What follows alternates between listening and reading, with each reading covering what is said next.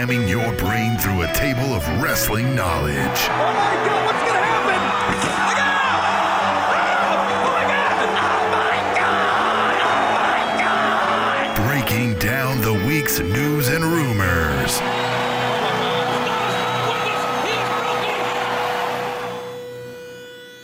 The Spanish Announce Table.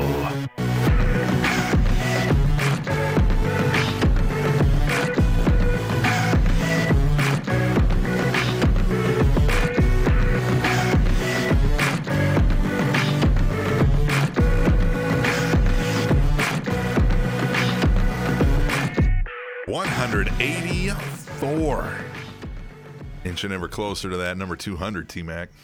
200, baby, baby. What are we going to do for that? I have no clue, man. But we should do the show time. together, though. Oh, like, oh, yeah, no, we should definitely Saber. go somewhere and do it, I think. Since we're mobile now. Yeah. We can, like, go Last week we were together. Things. That's right. Right, we have an on off again, on again relationship. yeah. we were together last week, now we're not together.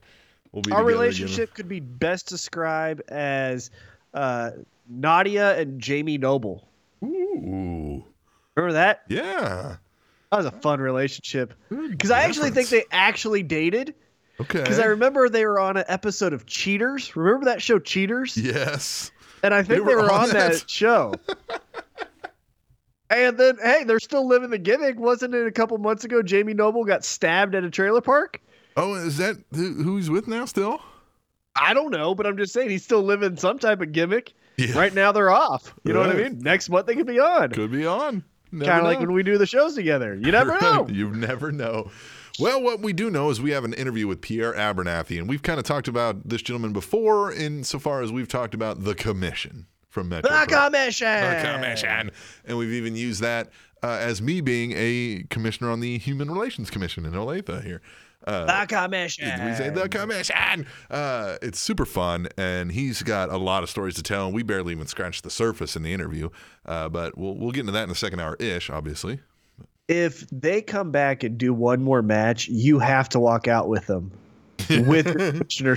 With like commissioner, Like, don't- a Don't you have a commissioner ta- yeah, uh, I've name got a little magnetized name tag. Yeah, yeah, yeah. It could be an honorary commissioner. Yep. yes, the commission. the commission. Uh, so yeah, so that's gonna be fun. Look for that in our second hour ish, rigidly timed podcast here. Uh, how was your week? What are you up to? No, what are you up to? I want you to go first. Um, God, what happened this week? My family's been sick. Right? I got the I got a head cold right now, as you can Uh-huh. tell by the sniffles. Yep. There you go. Uh, did some commission stuff. Uh, we had a meeting uh, on last Monday, so I guess that would have been before uh, the incarnation of the podcast last time. I guess I didn't talk about that, but uh, just been busy, man. Work, doing all that kind of stuff, doing some podcast uh, preparations stuff.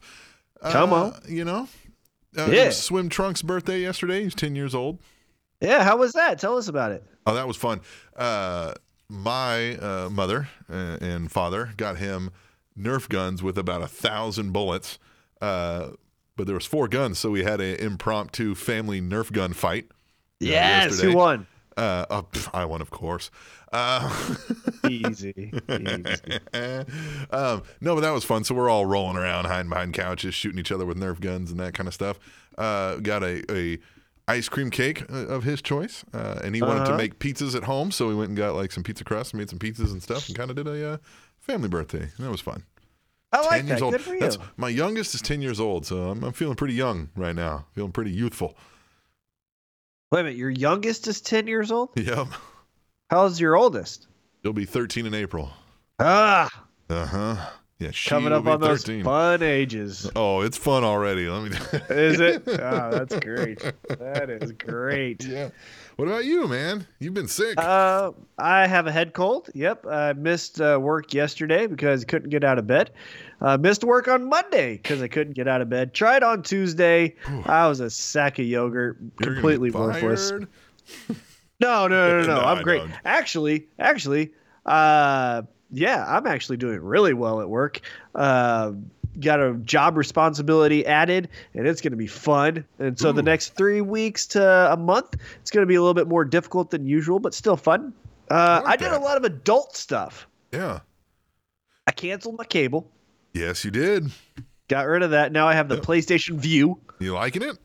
I do, although I, I never trust the DVR thing. Yeah. like I'm just like, little- is this working? it worries me, but it's worked every time so far. I haven't. That's what I'm yet. saying. It just feels like it won't. Right. Like because tonight, as we're recording right now, uh, the 30 for 30. This is the XFL is going on right Uh-huh. now. So I have it DVR'd. I haven't checked it yet, but Well, it says it's there. Well, that's it because it's not even really like a DVR. Everything's cloud based, so you just tell it like this is one of my shows, and it'll be there for you on demand later. So it's not even like Right. it's recording because it's already all recorded. It's like a. but you you get know- what I'm saying? It's Yeah. Still it's just nerve wracking. Yeah, it's, it's a Um, little so nervous. I I'll got- give you that. Yeah, so I got rid of my cable. That Mm-hmm. was good. Saved myself uh, a boatload. I shouldn't say a Mhm. boatload. I saved myself a good chunk of change each month. So now I can take that Yep. and do my other adult thing, which I talked to your wife about. Yeah. And that's opening up a retirement Uh-huh. account. How said- fun is that? She said she worried that uh, she threw so much at you that you were like, okay, and just were like, I, I don't know that. no, I'm no, no, no, no. I liked it all.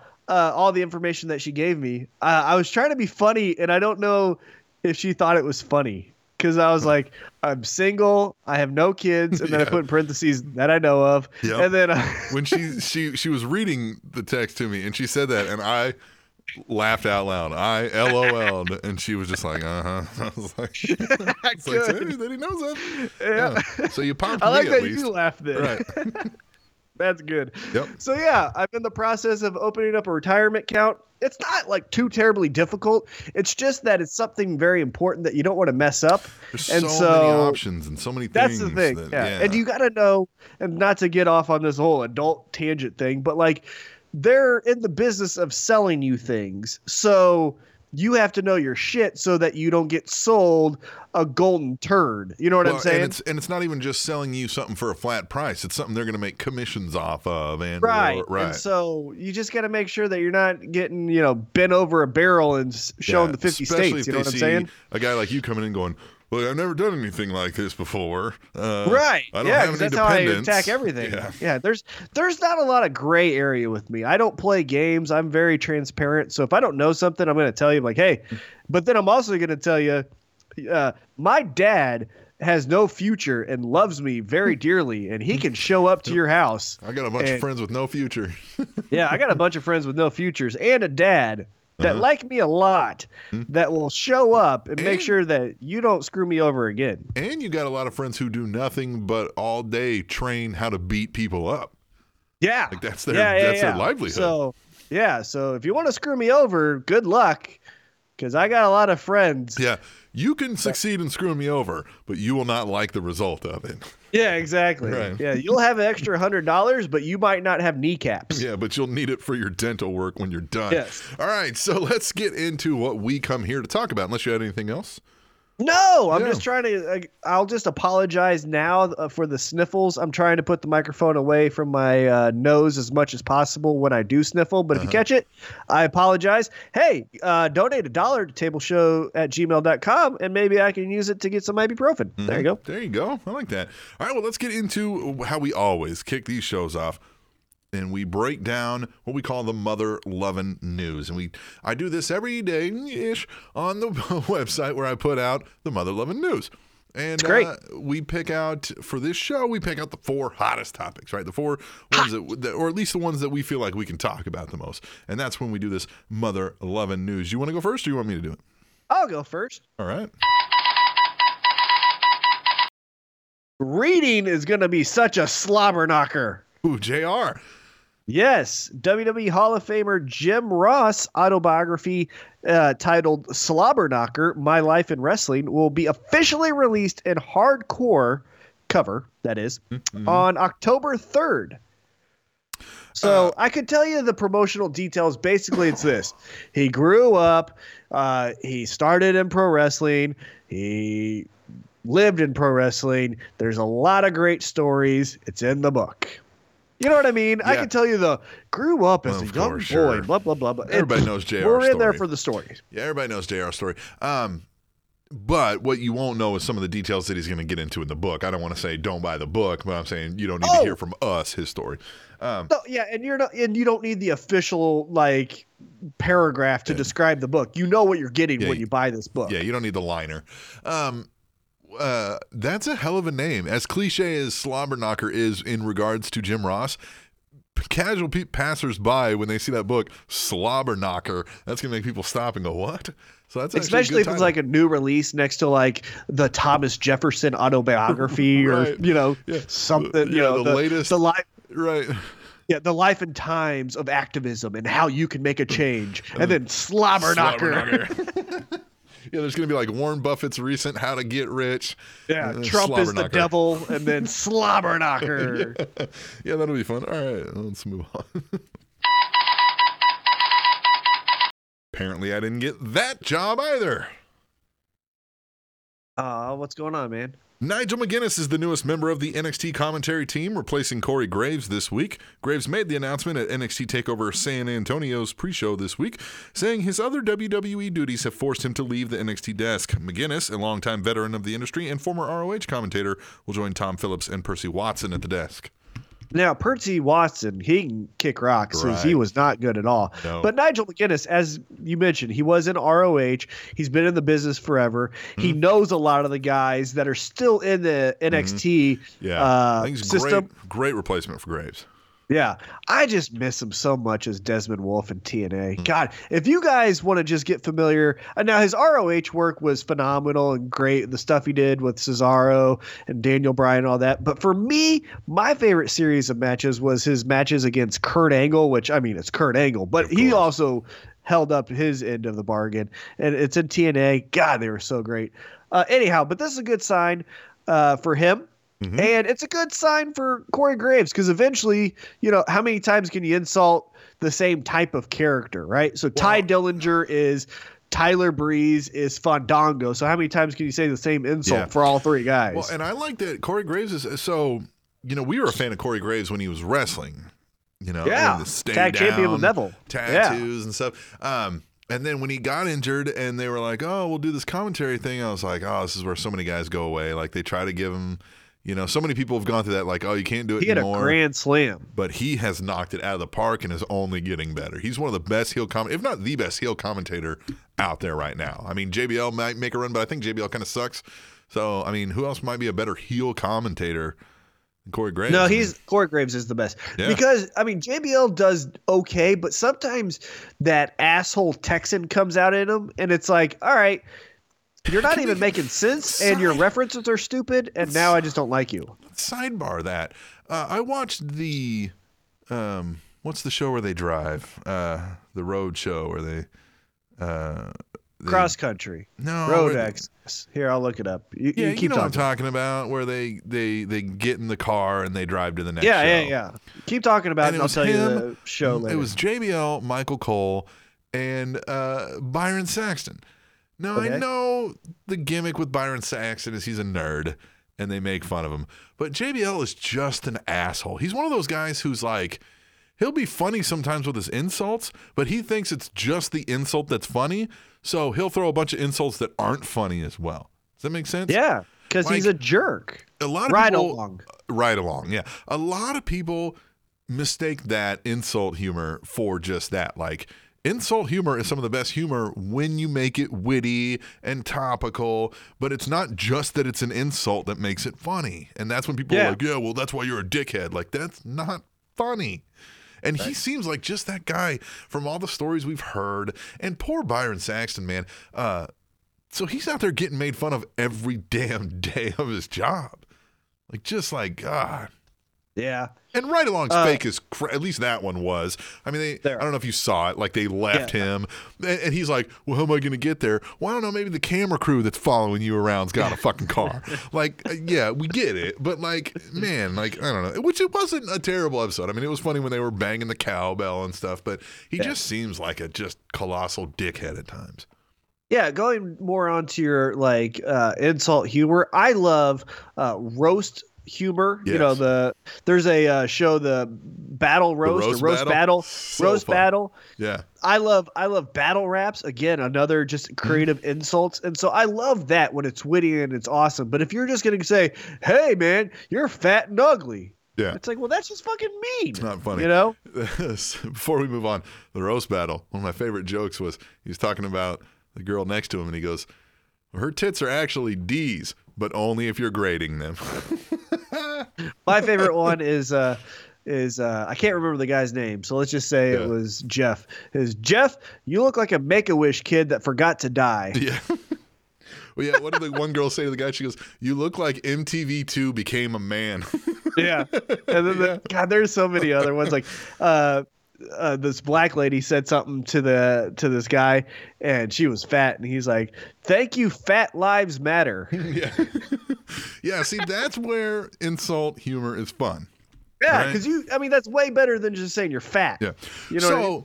like JBL did have a good one on that when he was like, because uh, they were talking about driving, right? And and they, they were they were dissing on us driving, and Byron was like, God, he's like. That's what my dad always says to my mom when she's driving. He goes, "You know what my parents say to each other when they're or, or say in situations like that." And he's like, "I don't know when." He goes, "I don't know because I don't live with my fucking parents."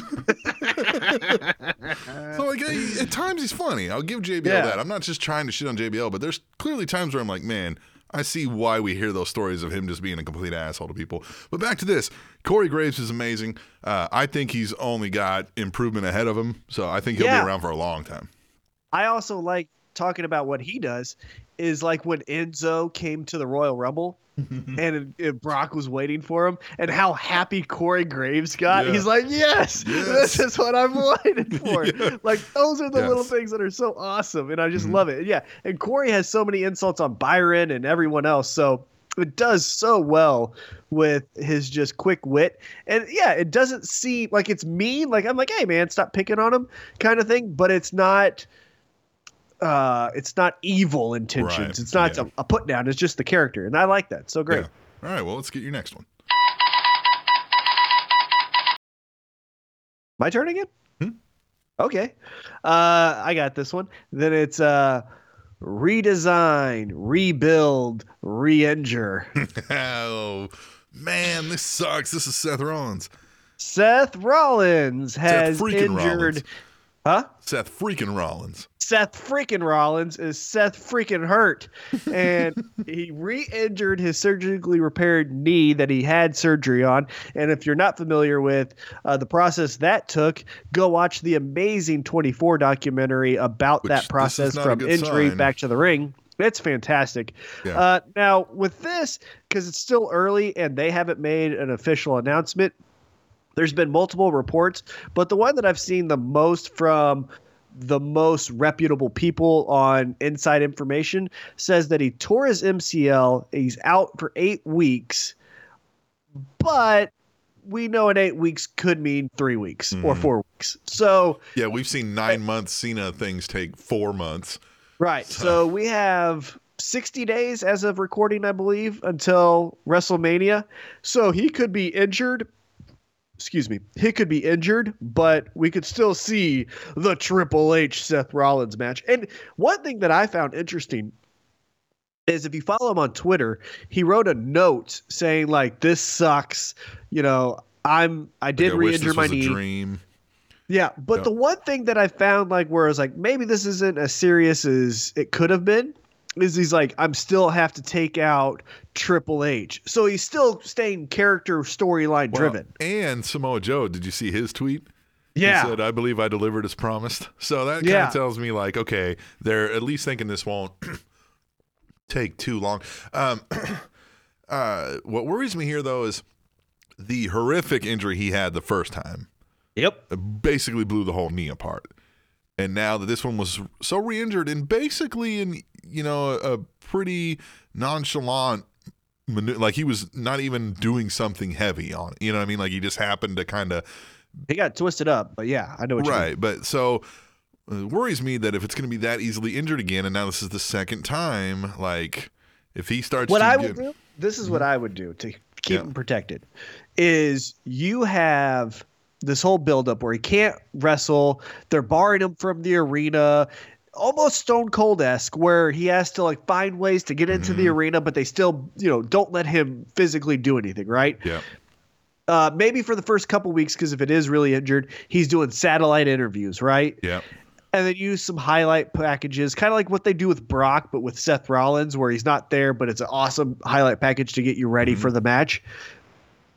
And then you have him do the match at WrestleMania with Triple H.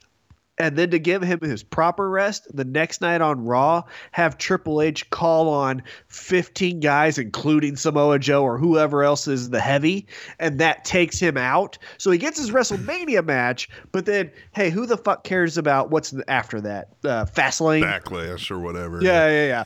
So Fastlane. right. So we don't give a shit about that. So you have him injured on the next night on Raw to then get him off. Then you can give him three months or whatever he needs, and then have him go. So, as we've kind of talked about this, now this is the second time he's injured it and maybe more prone to injury. Uh, I would assume he's going to maybe start having to maybe require a brace. Is he going to have to change up his wrestling style a la Austin, as you mentioned? Is he got to have to become a little more brawler and less flippy, as it were?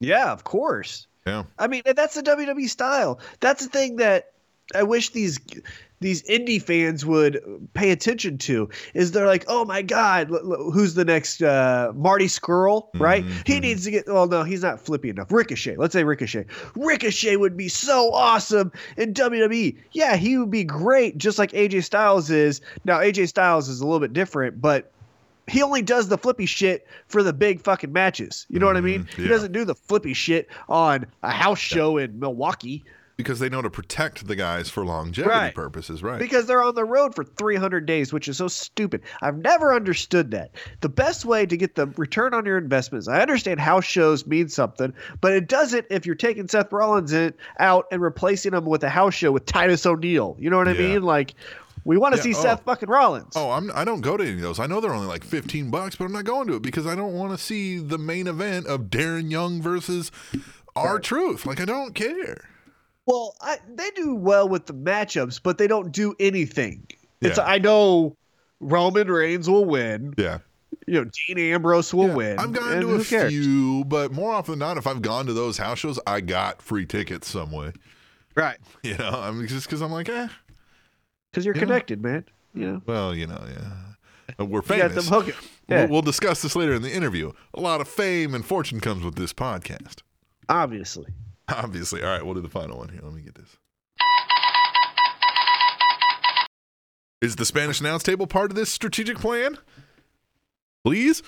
Of course. Please? WWE plans to create a weekly UK wrestling show for the WWE network following the success of the UK Championship Tournament. Triple H announced the plans during a conference call this week when asked why some of the tournament participants have been pulled from the independent shows recently. Triple H said the show has been the plan all along, and the talent that signed up for the tournament did so with this knowledge, and that they are allowed to work for other promotions, it just cannot be distributed. Triple H also said there was no confusion about this from the talent, but the confusion was on the part of the promoters. Triple H addressed the fears that some wrestling fans have of WWE trying to squash the independent wrestling scene, saying that it will be clear what WWE is attempting to do, but it is a strategic plan that needs to play out over time. They're gonna squash the UK wrestling scene. just I think around, yeah, so they want evolve on there. What they want to do, and I think this is a smart business move in their size of a business. They want to be your one-stop shop for all things wrestling. They want Yep. these other shows and stuff on the network. They want a UK show. They want Evolve on there. If they could get ROH on there, they would. Like they want to do these things where no, your distribution is going to be the WWE network. We're going to be the wrestling entity. Ooh, even bigger than that. They're gonna be your entertainment. Well, yeah, right. That's what they want. of course. That's yeah. why they do Total Divas and. Total Bellas and Mhm. and Ride Along and all this other bullshit. Is they don't want to just be wrestling. But- they want but- the whole fucking cake, boy. but from a wrestling tinted view, at least. Uh, right. But yeah, XFL. hmm yeah. They're gonna try it all again. Why not? XFL version 2.0. Do it again. But and that's just the thing. Like, if anybody thought like, oh, they're just doing this one off, they wouldn't have made a fucking championship. Those things cost tens of thousands of dollars when you make a one like the WWE makes. They're not doing that for a one time tournament. Did you see uh, the champ? The UK champ was on uh, NXT on Wednesday night I did not. in a match. I yeah, he's, he's really good. He faced uh, the one guy that uh, Cataclysmic knows as his indie name, but forgot his WWE name. Remember when I went hard at him on that? Yeah, yeah. That guy, the bald guy, Right. uh, Oli, I think his name is Ollie. Uh, it was a good match. It was really good. I liked it. Yeah. You really, you did go off on him. You said, "Hold on, you forgot his name. The name they put on the screen." Yeah, that's fun. All right, well, that was the news, uh, the mother loving news, as it were. If you want to find out more of what happened in the week, go to SpanishAnnounceTable.net and you can find the catalog of all the mother loving news reports. Come on. And uh, we'll take a break. We're going to come back and we're going to do some tweet the table. And there's a lot of them because there was we had NXT Takeover San Antonio, we had the Rumble, we had the Fallout on Raw.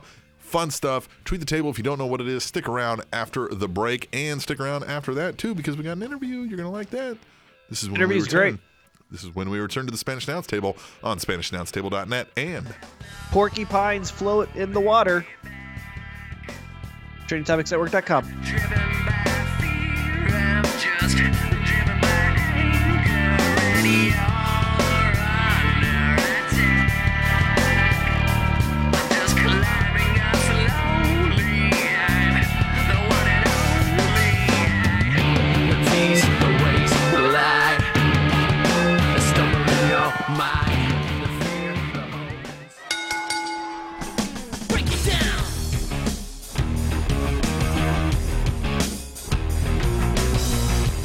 break it down for you. We're going to break down uh, everything, man. We had two great events, uh, and then, of course, your standard Raw, SmackDown, all that stuff. Uh, but we had NXT TakeOver San Antonio. We had Royal Rumble, and we're going to talk about it because you, the listeners, are going to tell us what to talk about, and we do that through Tweet the Table. T Mac, tell them what Tweet the Table is. Okay, I will. Here it is. What it is is uh, a hashtag game, and it's a community sub community in Twitter. And what it does, it is allows you and us to talk about pro wrestling topics. You say, what pro wrestling topics? Because that's a vague term. Well, good, because you can talk about Raw, SmackDown, Royal Rumble, TNA. I watched TNA for the first time in over two years. I watched an Iron Man match between Bobby Lashley and uh, the good looking white guy. Oh, yeah. Uh, which What's his name? Ethan The- Carter the third? Not the dickhead. No, no, no. The the tag team, the Wolves Oh, guys. oh, oh, yeah. Um, uh, oh, Jesus. Not Davey Richards, but uh, Eddie That- Edwards. Eddie Edwards. Yeah, the good looking guy. Yep, And that yep. was a fun match. Yeah, I watched. I, I saw the the week before that where they said, "Hey, let's do that match." Yeah, match I watched good? that. I watched a tag team match with the Hardys, which is fucking weird. So Uh, here's the I watched about- your guy, Damien Sandow, being driven around looking Yeah. like uh, a poor man's Liberace. Here's the thing about NXT or not NXT, but TNA Impact Wrestling. They've dropped the, the TNA. It's Impact Wrestling. It's Anthem Sports. If you were to just start watching it today, you would think, "Well, this isn't terrible, right?" Like it doesn't seem bad. Here's the worst thing about the whole show. That TNA Stink. stink. Yeah. Yeah. Here's the worst thing though that even outside of that is the crowd doesn't give a shit. The crowd literally is just going, "Well, Yep. it's cool in here. It's hot outside. I guess I'll stay in here." Like they don't Yeah. care. Yeah. Yeah. That's the worst part. Yep. Anyhow, but I watched uh, Impact, and you could tweet about that. I might start tweeting about it because it's fun. Um, but I watched my first Impact. Uh, but anyhow, you can watch Impact, uh, Raw, SmackDown, Royal Rumble, old school WCW. Hey, if you listen to another podcast and you want our opinion on it, i.e., Bruce Pritchard something to wrestle with, hashtag tweet the table and we'll respond. It's a fun thing. It's just a community of wrestling nerds talking to each other. Some of us are happy, some of us aren't. But you know what? It's fun to talk. So join in. Hashtag tweet the table. All right, it starts like this. At GBL316 says hashtag tweet the table. Oh, yeah. Nigel McGuinness replacing Corey Graves on NXT. Shamey leave, Shamey's leaving, but thank you, Graves. Yeah, uh, we talked about this throughout the news. I think it's going to be, uh, they won't miss a beat with McGuinness there, but Percy Watson. Is he going to be heel? He would have to be, wouldn't he? I don't know. He's he's pretty likable, isn't he? Yeah, but Percy Watson's not going to be a good heel, and Tom Phillips Oh, isn't. he could be. Percy Good. could uh, be because we hate him already. so Yeah, stop true. making us like him. True. All right, at Katie first. Lady. says, okay, Rollins just hijacked NXT TakeOver. Awesome. Hashtag tweet table. That was fun too because, it, you know what I mean? Like you didn't expect it coming. Like you- they were just talking with the the commentators, and all of a sudden they're like, "What? What the hell's going on?" Looking over their shoulder. And Yeah, Rollins and there. his promo was real. yeah, he was so hyped. You see his hands shaking the whole time. And he said, I'm to burn this bitch to the ground. right? Yeah, yeah, it was fun. Yeah, That was fun. awesome. and he was dressed in street clothes. Yep. Like it wasn't like uh, redesigned shit. Like Uh-huh. that was what made it awesome. Yep. He should have done it on Royal Rumble though too. Yeah, he should have. At Hallmark of Swede says hashtag tweet the table. I said this shortly after his debut, and it still holds true.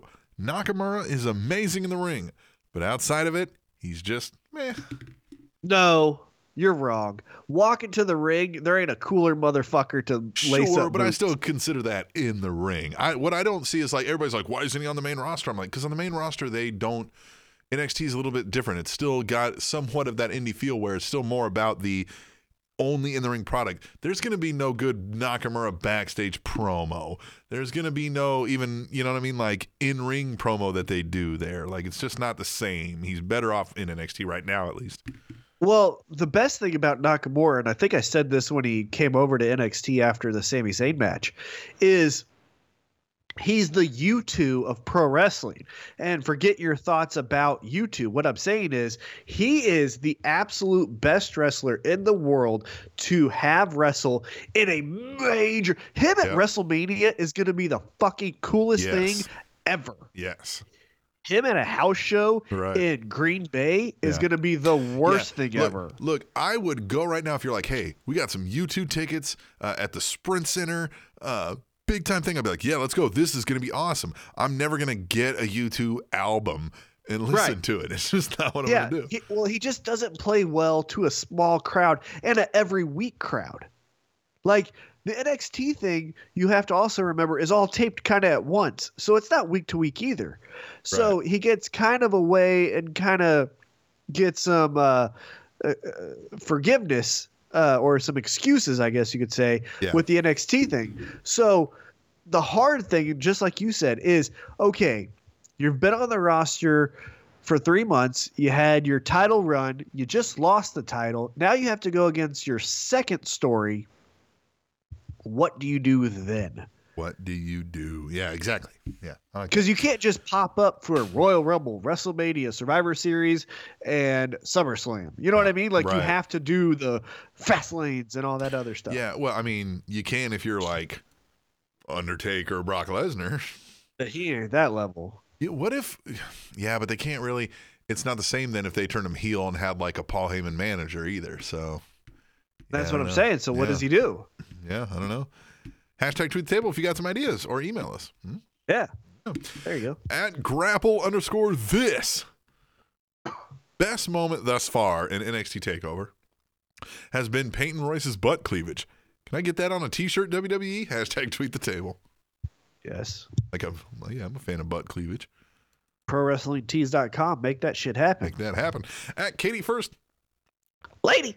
Roode definitely channeling his inner nature boy. Hashtag tweet the table. Uh, Bobby Roode was was awesome on that too. I like Bobby Roode though, man. I've always been a Bobby Roode fan. I think Bobby Roode was channeling his inner Triple H channeling his Ric Flair. yeah, yeah. That's what it looked like to That's me. true too. Yeah, uh, yeah. Anytime somebody wears a robe and just does the whole glitz and glamour thing, that's obviously gonna have that feel to it. Uh, But he looks like Triple H's like nephew, right? yeah, he does kind of got like that. Like, Everything about him is Triple H. yeah, yeah. It's like a cosplay. Like if Triple H was doing like an autograph signing at Comic Con, Bobby Roode would show up as Triple H, like dressed in the same clothes. He'd be like, "Oh, it's Triple H. Hey, Ah, it's that's triple, funny. uh, Bobby. Double H." Yeah, double H. Quadruple H. Uh, at Hallmark of Swede says hashtag tweet the table. So let me get this straight. Corey Graves is leaving NXT, and the replacement is Percy Watson, replacing a Porsche with a Fiat. no, I think the replacement's Nigel McGuinness. Yeah, we got our replacement. But at that show, when it was announced that he was leaving, they didn't have Nigel Right. that night. So I can understand how if you missed that announcement, you're like, wait a minute, this Yeah, fucking guy? what, this fucking guy? I don't like that fucking guy. I don't like that fucking guy. At the Iceman forever, Iceman. Now that Iceman? That guy I fucking like. The Iceman. We'll see him Saturday. NXT tag title match from Takeover was no doubt. Hashtag Iceman approved. Hashtag tweet the table. Uh, yeah, I even uh, messaged you after it happened. I was like, whoa, great match. The Authors of Pain, DIY, that was an amazing match. And I think the Authors of Pain are ready. Now, they may not be ready from what we don't know. You know, Triple H viewing them in their in-ring ability and their way to work the camera Right. and the crowd. But I think, man, they've got the size and the look ready to go on a main roster run. SmackDown right now. Yeah. Yeah, Because they are Them just and the massive dudes. Look at that. The Usos are like mini me's of the authors of pain. Yeah, yeah. But the authors of pain are just that. It's kind of similar to that LOD feel where it's just like they don't gotta say nothing. They show up. Paul Eller Ellering will do their talking, and they just kick the shit out of you. They're massive. they're just brute force. Beat you up. Here's my question though, because in my opinion, Tommaso and Johnny Wrestling are hmm. fucking money. They are great. So the titles are off of them. Yep. What would you do? Do you keep them as a team and DIY t-shirts, or do you split them up and say the Nah, best I- one will win? I, I, I, I'm a big fan of when you're introducing some people like that. Uh, yes, they both can get over on their own merit, but introducing them Oh, into an already big named, you know, your main rosters have a lot of big names on it, right? So it won't get the same pop if Tommaso Ciampa just shows up, you know, and he's there. I think I'm a big fan of bring him in as a tag team because I, I like a lot of times I'm like the mid card could go away and put a lot of your mid card guys as make them real tag teams, but because then later you if a tag team gets over, that's where you get your barbershop window moment and you you know that kind of thing. Did they ever Yeah. explain why the name DIY? Because I didn't watch NXT enough to know. Do it Like, why- yourself? yeah, why are they DIY? I think that's just their motto. Yeah. Like we do it ourselves. We don't need your help. Right. I just think Johnny Wrestling or Johnny Gargano, Gargano. God, Gar- my cold is catching up to me. yeah. Gargano, Johnny Gargano. Uh, I think he's fucking money. I think he could be the next Daniel Bryan, Hey. Mm. where he looks like an average person but can wrestle against anyone. Let me tell you this thing too. Uh, our our we'll call him a friend of the show. Heavy set. Tumultuous still? relationship. Tumultuous relationship we've had with him. Uh, that guy. Uh, apparently, Johnny Gargano was in the Ohio independent wrestling scene, uh, where Heavy Set is from, lives, loves, uh, and he would always talk about Johnny Gargano uh, on another show that he used to be a part of. Uh, a lot, a lot, a lot, a lot, to the point where we were all like, and not all, but a lot of us were like, "Okay, man, we get it," right? and it was kind of like ad nauseum. But seeing him, I gotta give it to Heavy Set. He was right. That guy is good. The guy is really damn Cleveland, good. right? Really damn good, right? Well, Johnny, I mean, there's a lot of people in Ohio. That's not like Ohio's a very populated state. So yes, you're gonna get But You know still, I mean? Uh-huh. okay, let's go bigger. Ohio. You got Dean, you got Miz, you got Yep. Dolph, you got Johnny. I mean, that's Yeah. just four off the top of my well head. again. So yeah, so I mean, so we'll say four, right? Out of Ohio, which is I don't know how many times the population of say a Kansas. Right, but still, Right, Good so for them. you You, just Yeah. don't expect. I don't. I don't think Ohio, and I think wrestling. I think No. you know Well, Los Angeles, uh, New York. Texas. Maybe you should. I know. Heavy Oh. set. Tell us who the next Yeah. guy is. Tell us, yeah, because he gets around on that indie scene, man. Heavy Set puts in his work on the. Uh, he know he's got his boots on the ground on that indie wrestling scene there in Ohio for sure. Oh, speaking of And come back to the show, events- God damn it! Yeah, he won't do that. Uh, fun little event that I forgot to tell you about. I didn't go because of this fucking head cold, but uh, the Regal twins and Sharkbait. Guess who they got to party with? Ooh, RVD. oh yeah, that thing was happening. I didn't get to go that either. Yeah, uh, that's cool. Yeah, they said he's great. He's a great dude. Huh. Uh, I couldn't got- go because I was got the party they're like, with them, huh? come, come, and I was like, guys, I can't even feel my fucking head right now. I went to bed at nine fifteen. That's how sick I was. Yeah, Sucked. But yeah, they met him. Check out his Instagram, Sharkbait816. Got a picture up there with him, and fucking cool. damn. It's fucking awesome. Anyhow, let's get back. Uh, Ohio, they're great. Told him Uh, about heavy Spanish set. Uh, Heavy set. Tell us uh, who the next Ohio guy is. I, All right. I'd like to know your opinion on that. at grapple underscore this. I'm so glad grapple this is back. Yeah. says just took out a second mortgage mortgage to bet it all on Bob Backlund to win tonight's Royal Rumble. I'm gonna be rich. Hashtag tweet the table. Hashtag it's damn true. Yeah. Nope.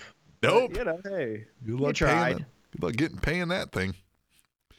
Uh, side note: uh, Jeremy Wyatt and Michael Strider, friends of the show, we're doing one of the NWL live Facebook things. And so it was like, ask us anything. So I'm trying to throw any funny question I can think of. And I asked Jeremy White, I said, how many mortgages do I have to take out to buy a robe like yours? And they were like, you know, that's complicated. Real estate rates are all over the place. And depending upon where you live, are you trying to live in the hood? Where you, t-? like, they were very quick on that one. I was like, good, nice. So give props to the, to the Monarch and Strider there. That was a good one. At Lady Undertaker says, Nice to hear the King's voice on commentary at Royal Rumble. Hashtag tweet table. I thought that was going to lead to something with Ziggler. You know what I mean? Like I thought.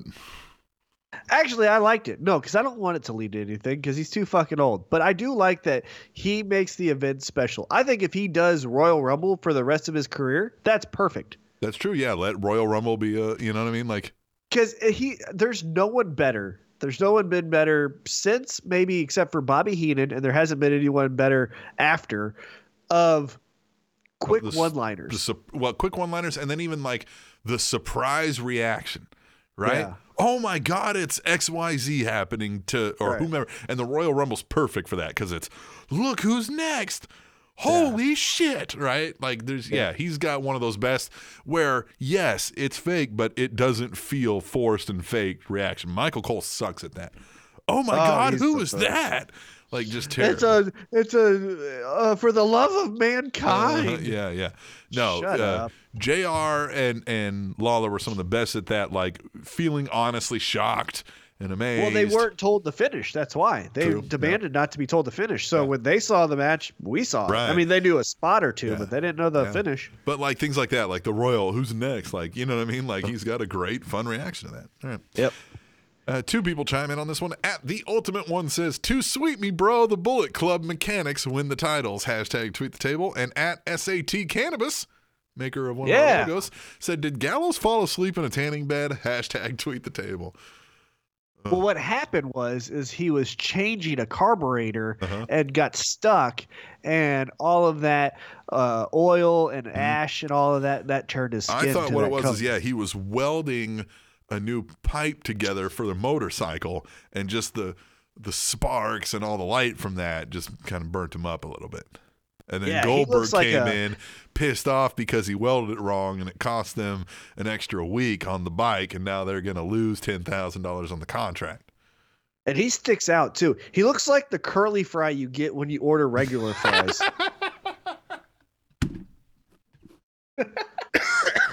yeah. Yeah, he's fucking he's like Donald Trump orange. He's even more orange than Donald Yeah. Trump. Well, Trump's white now. If you look, Yeah, it's true. Like, he's starting to lose that. hmm Doesn't have that time. Yeah, can't go get bronzed up.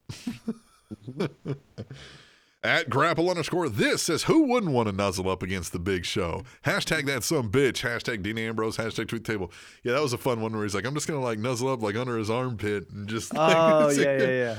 Was that wait? a minute, Was that the segment when they were drawing the the lo- the numbers? Yes, when he was like, "Oh, you're number eight. and he goes, "Oh no, wait, wait, no, it was upside down." Eight. That's a great line. yeah, yeah. That's a great line. Well, and Sami Zayn sold it too because he was like, "Oh, okay, good, yeah, it's upside down." And he was like, eight. and then when he was just like, "What's your number?" And he goes, "No, it'll ruin the surprise. What are you crazy?" I also like too where he's like, "Hey, boss, wake me up when my music hits." All right, like just just fun. So great. Ambrose. All right. Three people chime in on this one. At Mr. Fourth Row says Charlotte injured Charlotte's knee with Charlotte. Man, Michael Cole is losing it. Hashtag tweet the table. At He's getting told too much stuff when he's talking. Well, Like, that's it. Yeah, that's he's, he's getting yeah. fed his stuff. At at Theo seventy five says the Raw Women's Championship match should be later in the Royal Rumble, not the opening match. Hashtag tweet table. And at the ultimate one says, I can see Charlotte versus Bayley being the new Flair versus Steamboat. Want to fight me about it, T Mac? Hashtag tweet the table. Why would I fight you? I just, you know, sure, it can happen. Ultimate baby face and the best in the business. I kind of there. like. Uh, I kind of like that it was uh, the first match. I kind of did because it's. I like a great first match. Well, here's my thing. Where was SmackDown? Yeah. No Intercontinental Champion. Oh yeah, no, no, No did, tag uh, team match. I think Daniel Bryan or, or I think it was Daniel Bryan who said they only had one match booked on there, Yeah. uh, and and they were like, and it was the best match of the night. Yeah, it was a title match. But I'm Uh-huh. just saying, like, what the fuck, man? Did we really need? Uh, well, no, they got two matches. I'm sorry. Yeah, they got two. That's right. The SmackDown six woman thing. Yeah. But that's bullshit. That doesn't count. Well, but and that was pre-show. yeah, yeah, they got one show. Yeah, on the fucking card. mhm, yeah. bullshit. And it's a better show. I call it shenanigans. Shenanigans. Yeah, I call it shenanigans. Well, I got some hiccups. This Boulevard Wheat. Hit you in the little diaphragm. They will miraculously disappear in the next segment. You watch. All right. Ooh. And when we do our interview, because I'm a professional. Four people chime in on this one. At Hallmark of Swede says hashtag tweet the table. Dillinger. Dillinger is number 10. That's his guy. At the ultimate one says it's the perfect 10 coming in at number 10. Hashtag tweet the table. At Katie First Lady. says Dillinger is 10. Excuse me. Hashtag perfect 10. hashtag tweet the table. And at B underscore double underscore D says, can't lie. I got fucking hyped for the perfect 10. Hashtag tweet the table. That was fun and you called it. Yeah, well, I mean, a lot of people did, but yeah, it was it was great because it was perfect writing, and it should have happened, and it was like a nice like, hey, we're gonna fuck you later at number thirty, but at ten, here's a little fun thing. Let's Well, all cheer. And the crowd was already into the 10 thing to begin with. So either A, they had it booked or they realized, okay, you know, we got to. Like, had he not been number 10, whoever came out at number 10 was going to get some heat. Yep. Yeah. The, the only one that would have made that work is like a Miz. Yeah. Although I saw somebody predicted that he would come out at 11, which mu would have been fun, right? Like if Yeah. he came out at 11, Or nine. yeah, just something where everybody's like, "Are you fucking serious?" nine. Nine. yeah. At Lady Under, uh, five people chime in on this one. At Lady Undertaker says, "Nice house of chairs by Owens at Rumble. Too bad he fell through them." Hashtag tweet the table. At the Ultimate One says, "I have nothing against Roman Reigns, but I want to see Kevin Owens take this title all the way to WrestleMania." Hashtag tweet the table. At Theo75 says, kick out of a three count when you got punched in the face with brass knucks. Roman Reigns is cheating. Hashtag tweet the table. At the Iceman, yeah, at the Iceman forever says, damn. Reigns and Owens was pretty good. Damn. Reigns and Owens is pretty good. Hashtag tweet the table. And at grapple underscore this says Roman Reigns just experienced Braun style wrestling. You see what I did there? Yeah, you get it. Hashtag tweet the table. I love this match. Oh, it was I great. love this I think match. it was an amazing match. I think it's just as good as Cena AJ, which everyone was saying was match of the night. Yep. I like this a, ah, maybe a little bit more because I like when two guys don't like each other and they're fighting. Mhm. Like I like the moves and the moves are fun, but I like it to mimic a fight. Yeah, like the Cena Styles thing has got that like where Cena's like, I respect you as a competitor. Cool story, bro. I want two guys to fucking hate each other. Right. And Right. that's what Kevin Owens brings is that like element of a of a street fight to every match that he has, and I love that. And so as great as AJ and Cena was, because it was, if it was in a fucking Tokyo Dome, it would have got six stars. Mm-hmm. Fight me on that. yeah. and it was so damn good. But this is just personal preference. I liked Roman Reigns, Kevin Owens because of that. The only thing that pissed me off and why I think Cena AJ was the match of the night was because yeah, brass knucks hit you in the fucking face and you count out. Yeah. Brass knucks, that's always the knockout. Yeah. It is God damn knockout. it, that's always the knockout. Yeah. That was the only moment where I was like, "You fucking serious?" Yeah. It it should have been. I mean, but it could have been something else that he threw down there. But yeah, you don't do brass knucks, right? Like I mean, that's just a That's the knockout always. Yeah. Because There- there- otherwise, what good is brass knuckles if it doesn't knock you out when it hits you? Yeah. There's certain truths in the world, right? You don't spit in the wind, you pay your taxes, and when brass knuckles hit you in the face, you're knocked out. Right. God damn it. Right. Like it's just certain things in the world that, Especially that always when- happens. When a prize fighter was wearing them. yeah, yeah, it wasn't Ellsworth. Right. Wasn't That me fun. hitting you with brass knucks. Ellsworth hitting someone with brass knucks and they not even react would be hilarious. Like Everything whack, with and it's just like- Ellsworth. God, man, he should have been in the Rumble. That would have been fun. Ellsworth was in the Rumble. Oh, yeah, that's right. He was. He was. Yeah, yeah. Oh, he got fuck yeah. th- he took the worst bump he of did. all of yeah, them. he fucking launched him out. That's right. Yeah, I forgot about that because it was so fucking yeah, yeah. Because he goes up and she's fucking like, she's like, "Get in there! What are you doing?" He's He's, like, like, "You "What- fucking what- serious? what the fuck is that guy?" That's right. I forgot about that. Oh yeah, it was so fun. Um, yeah, brass knucks, him hitting somebody, and they're and just they're like, just like, what? Really? Like, really. Like it should be like Dean Ambrose or just somebody who's just like, dude, really? Well, and that was awesome when Dean finally did come out. He's like, "Yeah, me and you, we're gonna get him." Yeah. He's like, "Fuck you, you turned Yeah, on me." Fuck you. asshole. Yeah. The other cool moment about the Rumble that I liked, because there was a lot of little things that they did really well, was the callback to the New Day Bray Wyatt uh, yes. feud when Xavier Woods was like, "Oh shit." Like that's a Mhm. great callback because Yep. that rewards the fan for watching for a long time. You know what Yep, I mean? I yep. love that. Reward us, damn it. oh, and uh, look, the overall pay per view, I thought it was really good. I see a lot of people complaining about it, and yes, the ending went way off course from the way the whole rest of the thing was booked. But I thought the rest of it, up until like that final four moment and Roman's coming out of thirty. The Royal Rumble match itself was booked amazingly. I thought it was going great. I was loving every minute of it. I actually think it should have been 40 men, Yeah. Yeah. but if you're gonna say 30, there was a couple parts where I was just like, like Apollo Crews. Yeah. I could have got rid of Apollo Crews. But Apollo Crews, substitute that for uh, Tyler Bate. Yep. Yeah. You have to, in my opinion, this is the one event, and this is the one match where your six rosters should all be in there. Yes, Right? yes. Raw, SmackDown, UK, Yep. NXT. Because it's for the biggest spot. It's a WrestleMania main event moment, right, which is everybody's Surprises. dream, right? Yep Yep. And so I think, yeah. Now I didn't need, s- I didn't need surprises. For example, I didn't need an RVD. Oh yeah, I don't like those half the been- time. Right. But it would have been cool to see.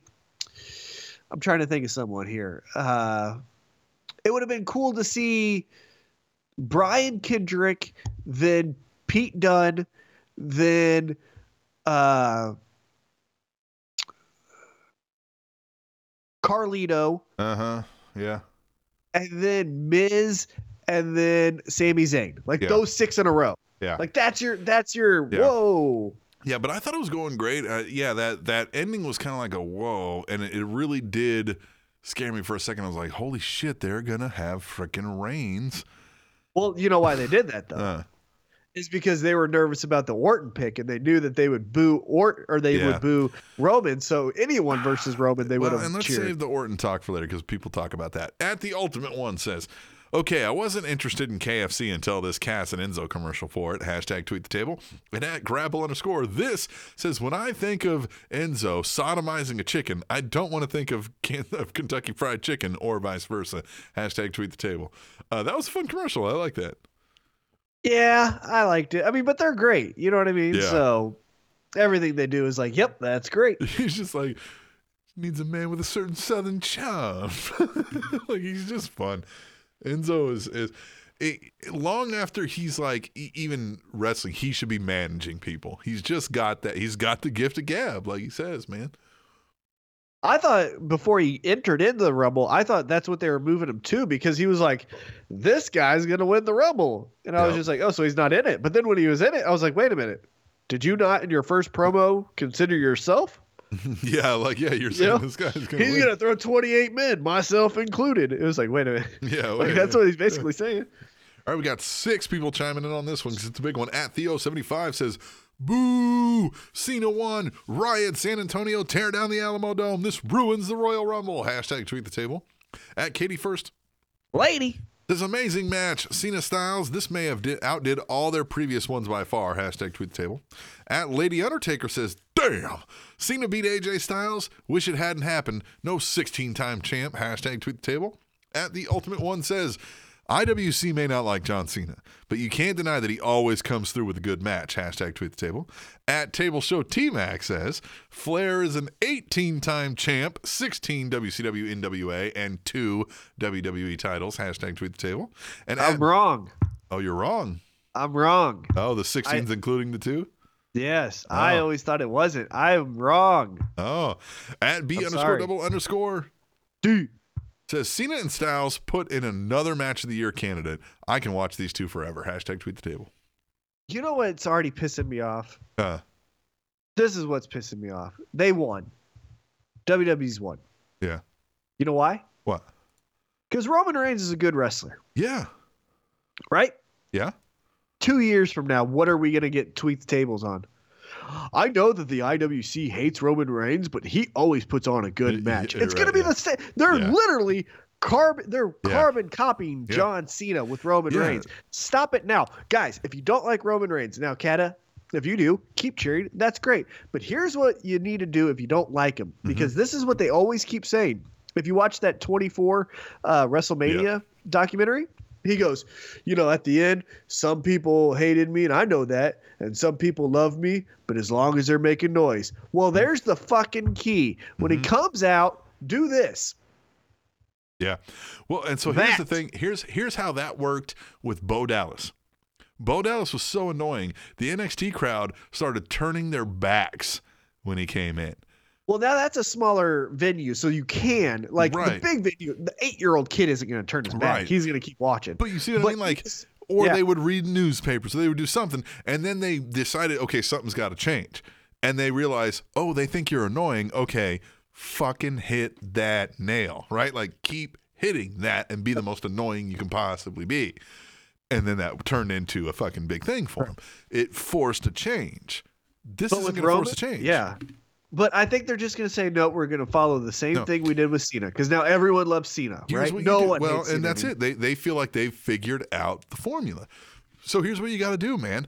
Uh, I know you don't want to miss something, but if you really hate Roman Reigns and he comes out, get up and go to the fucking bathroom. Go get a beer. Wait. Leave that fucking seat. Leave empty seats. They will change that shit quick. Yeah. Oh, if they did a walkout during Yeah. Roman Reigns, Right. if Oh, everybody my just God. agreed, let's do this like hashtag Roman walkout. If you don't like it, I don't even care. Like I don't mind it. You know, what I, mean? I don't hate it. Uh, but use us to propel that. Hashtag Roman walkout, right? Yep. If Roman comes in, you get up and walk the fuck out. Go do whatever you got to do until Roman's out of that ring. Right? Yep. Yep. Go check get- your Facebook Right. outside. Yeah. Go you try to pick up some in chicks. the comment area. Do something. Wrestling fans aren't going to do that. Well, they, they're going to try. yeah. well, maybe Hey, they won't. so like I saw your uh your Brie mode shirt. I can show you my mode. You're, you're a girl and you like wrestling? Were you cool. drugged? It's totally I, cool. I've drugged a girl. You- no, you- I mean you know, I like. you know that you know how cool that makes you, right? God damn it! hey, hey, hey, last kicker. You know that means like ass kicker. You've got a nice butt. You know, yeah, it's not typical. You find a girl that likes wrestling. You know, it's Yeah. kind of pretty cool. Hey. you. I see your fearless Nikki Bella shirt. You know she rips that off. Do you think you could rip yours off? It feels assholish to say, but it really changed the game uh, to realize that like you you can't uh, when you're trying to pick up a girl, you can't compliment her that much. You know what I mean? Like it's just that's that's the death nail. You can't be like, oh, that makes you really cool, right? They're like, cool, cool story, bro. Wow. Hey, I see that you have a feel the glow shirt. You want to feel my glow? I can do this all night. Uh, yeah.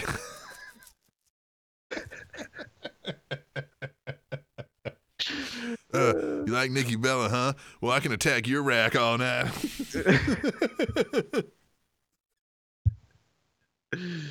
you know, Carmella says that she's F A B O L O U S, but I think you are beautiful. Jesus. Christ.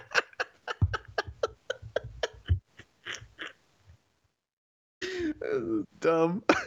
See that ass, and I say, "Ooh, so." all right, let's move on. At Kitty first Lady. says, "Good on Corbin eliminating Strowman." Hashtag tweet the table. And at the ultimate one says, "Oh damn, I thought Braun was going to set a new elimination record." Hashtag tweet the table. Um, I like that Corbin was booked strong there in eliminating uh, Strowman, but that almost now I know they're on separate rosters, but like that felt like that should be a bigger blow up. Well, he eliminated him, but he really didn't. So it was the Helluva kick, it was the finisher before that, and Mm-hmm. Yeah. then it was that. So yes, True. did Corbin do it? But yes, but he didn't dominate. He didn't Goldberg Lesnar him. You know what I mean? Yeah. yeah so, yeah. Okay. Three people chimed in on this one. At Lady Undertaker says history has been made. An umbrella has been in the Royal Rumble. Glad it won't happen again. Hashtag tweet the table. At grapple underscore this says, Oh my God, the umbrella has been eliminated. It's been eliminated. What a slobber knocker. Hashtag tweet the table.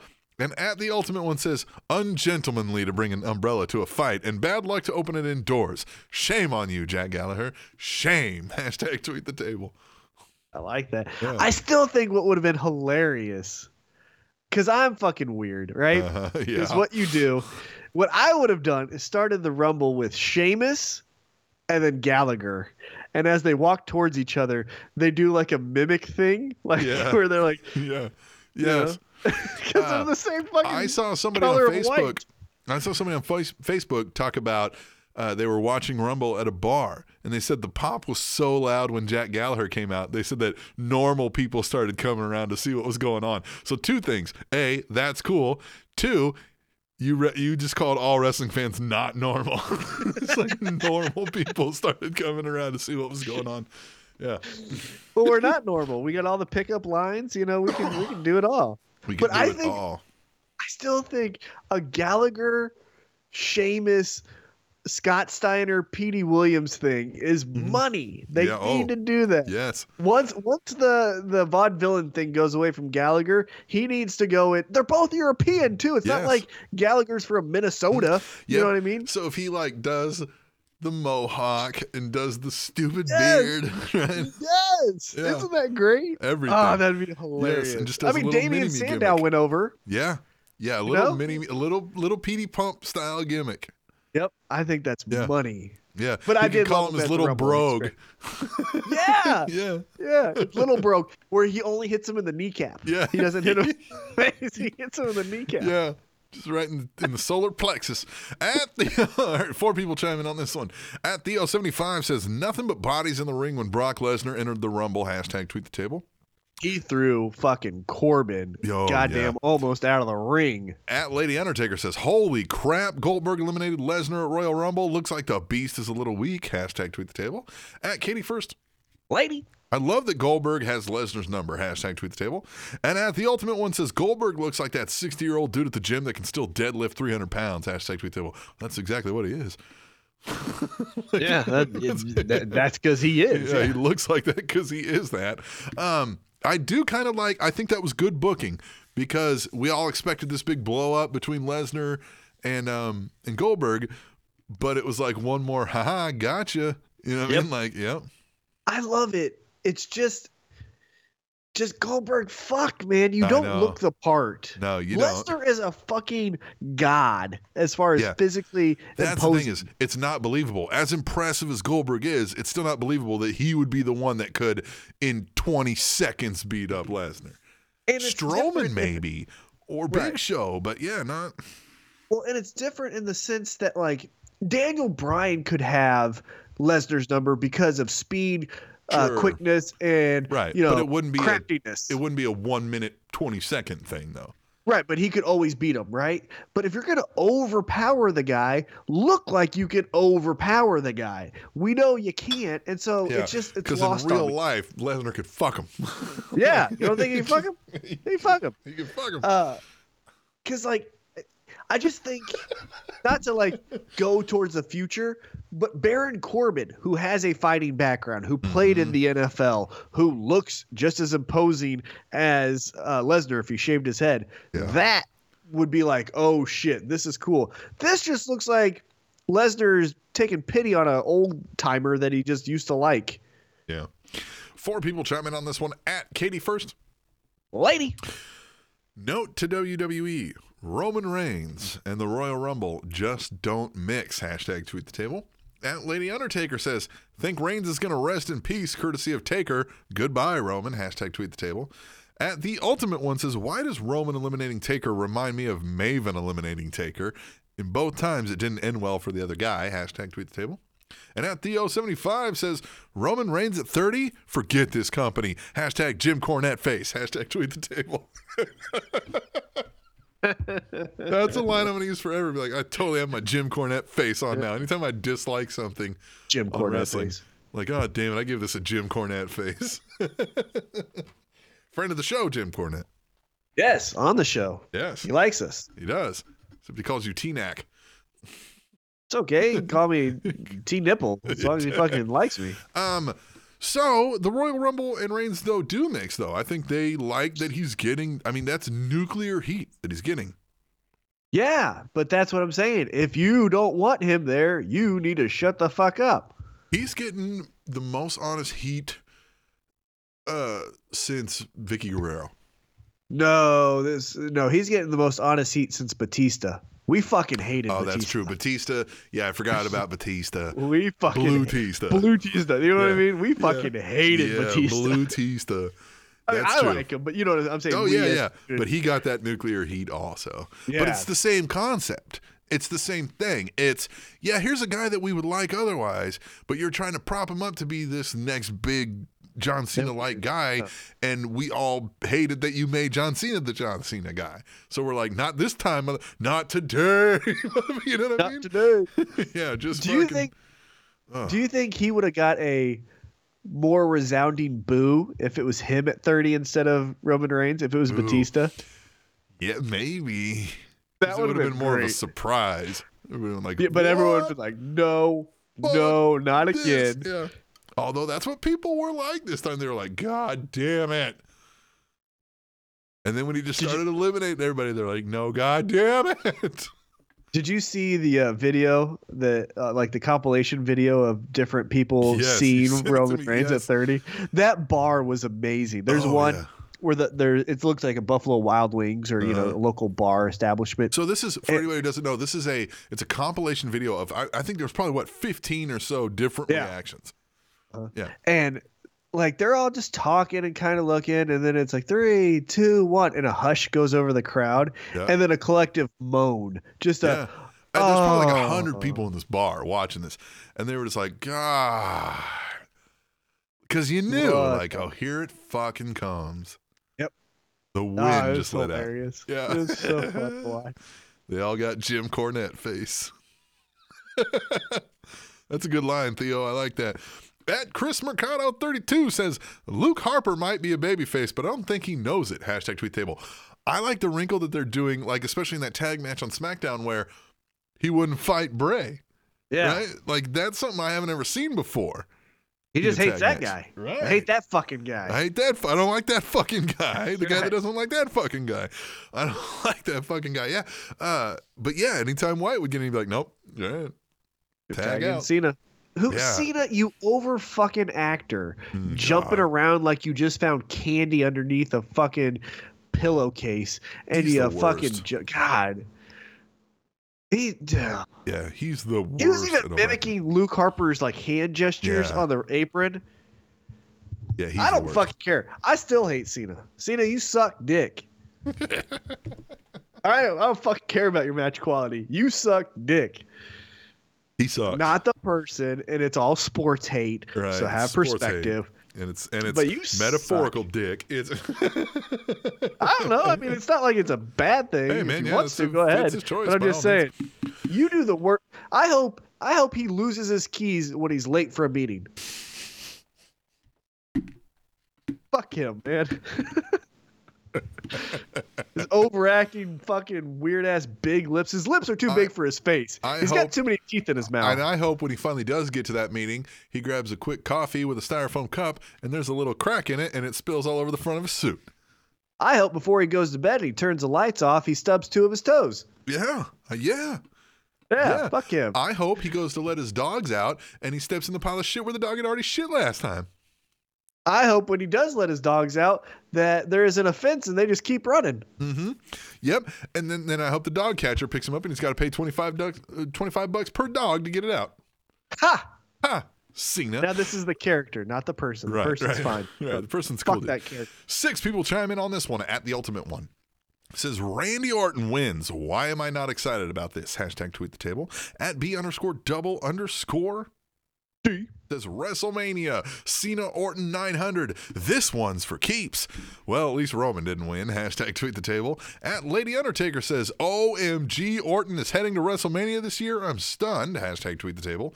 At the Iceman Forever says the Rumble match was let down, in my opinion, as far as surprise entries, but I'm glad Reigns didn't win. Uh, overall, good show. Hashtag tweet the table. At Katie First, Lady. the second joint branded show, and once again, SmackDown Live came out on top over Raw at Royal Rumble. Hashtag tweet the table. And at Gentle Beast 06, haven't heard from the Tasty Black Man in a while. Yes, I Uh, love says- that guy. Says hashtag tweet the table. This reminds me of 2009 when Cena left as champion and Randy Orton won the Royal. Wait a minute. so Yep. yeah, um, I definitely was shocked. I you could not have convinced me that Randy Orton had a shot at winning it at the start of the night. Right. My favorite thing about Orton was his dad run to the apron No, or to the ring. it. Did you see catch that? No. It was like he was running in place. His big fucking ass couldn't go forward. It was like rah rah rah. He looked So- like a goddamn coke machine running So, at slow motion. I know they did this in a gigantic venue. It was over 50,000 people, which means there was really 35,000. But there, Yeah. they had this long entry ramp. And we saw some people run the whole way. But then some people get carted. Like, you can't, Big like, E. I know it's a long ramp, but you can't fucking get down there and not be winded and or not get there in time. Well, I get the uh, the Big Show, like the Big Show and Braun. Braun looks like he's got a little Khali in him. If you haven't Yeah, noticed, you're right, yeah, he kind of does, yeah. walks like with the You're right. fucking weird legs. Right. Um, but like Big E didn't need the fucking thing. Did you see that picture of him and he's waving at people? It's Yeah. like, don't be, you're a dick, Come man. on, but yeah, E. Randy Orton, go watch the Rumble again when they announce him and then he's down the uh, the entrance ramp as he's running to the ring. God, he looks just like he looks like a dad run. I, I noticed this too while, while it was happening, but and, and people have confirmed it uh, because it was such a long ramp, and because they have to book certain things to happen before the next person comes out. Sometimes it was only ninety seconds between the next entrant, and sometimes it was longer. Like sometimes it was two minutes or more. Yeah. So like they had to be like, shit, we can't send him out yet. Yeah. Oh, the Royal Rumble. I He looked it, like though. a stepdad that was trying to find his stepchild to ground him. The thing Like about running the around the is, like, neighborhood. the Royal Rumble is yeah, like the wrestling in the match is never like a five star match wrestling, but they can tell some amazing stories. They can book some cool spots. Oh it my God, sets yes. up the WrestleMania sometimes. Like it's such a fun event for that reason. It's so chaotic, so many things happening that you laugh. You you have oh my god moments. Like it's just all over the place. Kofi, I thought, man, damn near broke some ribs trying to do that spot where he hung on to the Yeah, but it felt weird because he was like, "Don't you get up there? Don't you get up there?" right. Yeah. Hey, it took too like, it- long to set up. the execution of it, yeah, was weird. And well, and then when he like, I don't think he intended to slam his chest on the fucking thing. Uh, that could have, you know, what I mean, he could have cracked a rib doing that. Yeah, it felt weird, but it was still. I mean, it's Kofi. Yeah. At GBL316 says hashtag tweet the table. Great start to Raw after Rumble with the Chris and Kevin show. Uh, I like how they were back to naming themselves first because they were Yep. like a little pissed off with each other. Yeah. The Kevin and Chris show. Yeah, yeah, the Chris Yeah, and Kevin Chris- show. Yeah, exactly. Yeah. Uh, at B underscore double underscore B says Triple H is coming for you. So Triple H is the El Cucuy of WWE. Hashtag tweet table. Good reference. At Lady Undertaker says, well, Triple H finally came out of hiding. Nice beard. Hashtag tweet the table. And at Chris Mercado 32 says, I think some part of Triple H really believes Seth's middle name is freaking. Hashtag tweet the table. He said it like he believed it. That's Yeah. for sure. Yeah. You know Um, why Seth Rollins got hurt? Huh. Because he was carrying the storyline by himself for eight months. Yes, yes. Like however that. long it's been. That's why his That's knee why. buckled. Yeah. That's why his knee buckled. Pressure of fucking making this the main event of WrestleMania. Mhm. Literally, this and then Goldberg and Lesnar are the only two WrestleMania feuds they've built longer than a week. Yeah, that's true. Well, I guess the scene, the uh, uh, Jericho um, uh, Owens, but that's still yet to be seen. Yeah, I we- still think yeah. it'd be cool as like a good fuck you to everyone if they go through WrestleMania, they don't wrestle each other. Right. Yeah. Yeah, But uh, word is Jericho's got to leave for a while afterwards. So I think that we've got to have that payoff now. Good. Then have Kevin Owens lose at WrestleMania. Jericho loses his title in a scramble type match or a ladder match, and then the next night on Raw, Kevin Owens gets pissed at Jericho, throws him outside, beats him up, and then we don't see him for a couple months. But I say fuck us and don't let us have that match at WrestleMania. Fuck us. Fuck At us. Grapple underscore this. Not for nothing, but Lana is looking so good tonight that I'd be all over her like Trump on a bad decision. Holla, hashtag tweet the table. You ain't the only one. Man, you would be all over that then. Yeah. Man, like every day, fucking multiple goddamn times a day. At B underscore double underscore. Does not even Heyman can get me hyped for Brock versus Goldberg. Hashtag tweet the table. And at grapple underscore this says Heyman remains money on the mic. Save the Lesnar Goldberg angle. Shades of Dangerous Alliance? I think so. Hashtag tweet the table. Um, yeah, I just not hyped for Goldberg Lesnar. They with the two squash moments, they are forced to deliver an amazing fucking moment uh, in this WrestleMania moment, and I don't think they can. They can't. So yeah, They can't. I think that's the thing is yeah the the concept that you're building here is a unique good concept. Oh my God, somebody's got Lesnar's number like instantaneously, like it's it's easy for him. So there's got to be this giant buildup though. Right? It's That's literally. WrestleMania 20 again. You know why? Hmm. Because this is going to be Goldberg's last match. Yeah, And guess what is done in July and he's able to go back to? what is is his uh, UFC. UFC ban? Yep. Which that was around the time he fought last time. And at WrestleMania, what did he do? He phoned it in. Yeah. We're literally going to get Lesnar Goldberg WrestleMania 20. We're literally going to get that. Well, and No WrestleMania crowds cares. the last four to five years have been very smart heavy. So they're gonna likely do the same thing. The na na na na. You know what I mean? Like the fuck you, get out of here. Fucking, yeah, get out of here. Both Go of you collect- even like as much as Lesnar can create those moments and we love seeing that. Uh, but same thing, like, hey man, if you're not gonna fucking stick around and don't care to be here, Yeah, Goldberg, go get your AARP fucking card, and Lesnar, go fucking go do some real fighting. I go wanted to see you do and beat the that. shit out of somebody again. I don't give a shit. Yeah. Yeah, beat the fuck out of a homeless person. I don't care. Let me just see it. You know. Think Fuck you if I fuck. 'em? At B underscore double underscore. Sasha has been far from a boss lately. More like an assistant night manager. Hashtag tweet the table. Of like a 7-Eleven. Yeah, she, Where well, she no, like, it's a- tells her other employees to go mop, but It- they still don't listen yeah, to her, no, so she still has to do it. she is the shift supervisor of Burger King's midnight shift. Yep. Shift Who just got promoted and no one respects because they Uh-huh. thought that Becky should have got it instead. hmm Yep. hmm Yeah, and it went to her head, and so now she thinks she's a boss. Like, look at this bitch. And now her fucking hair is purple? What the fuck with her? All of a sudden, she gets fifty cents more an hour, and she thinks she's Yeah. somebody. At Katie First. She makes cold fries. Lady.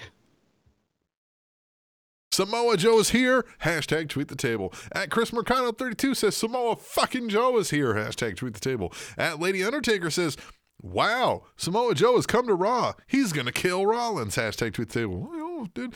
At WIR Cata says, After Royal Rumble, no Samoa Joe. Fuck this whole pay per view and company. After Raw, oh my God, Samoa Joe, WWE is the best. Oh my God. Hashtag tweet the table.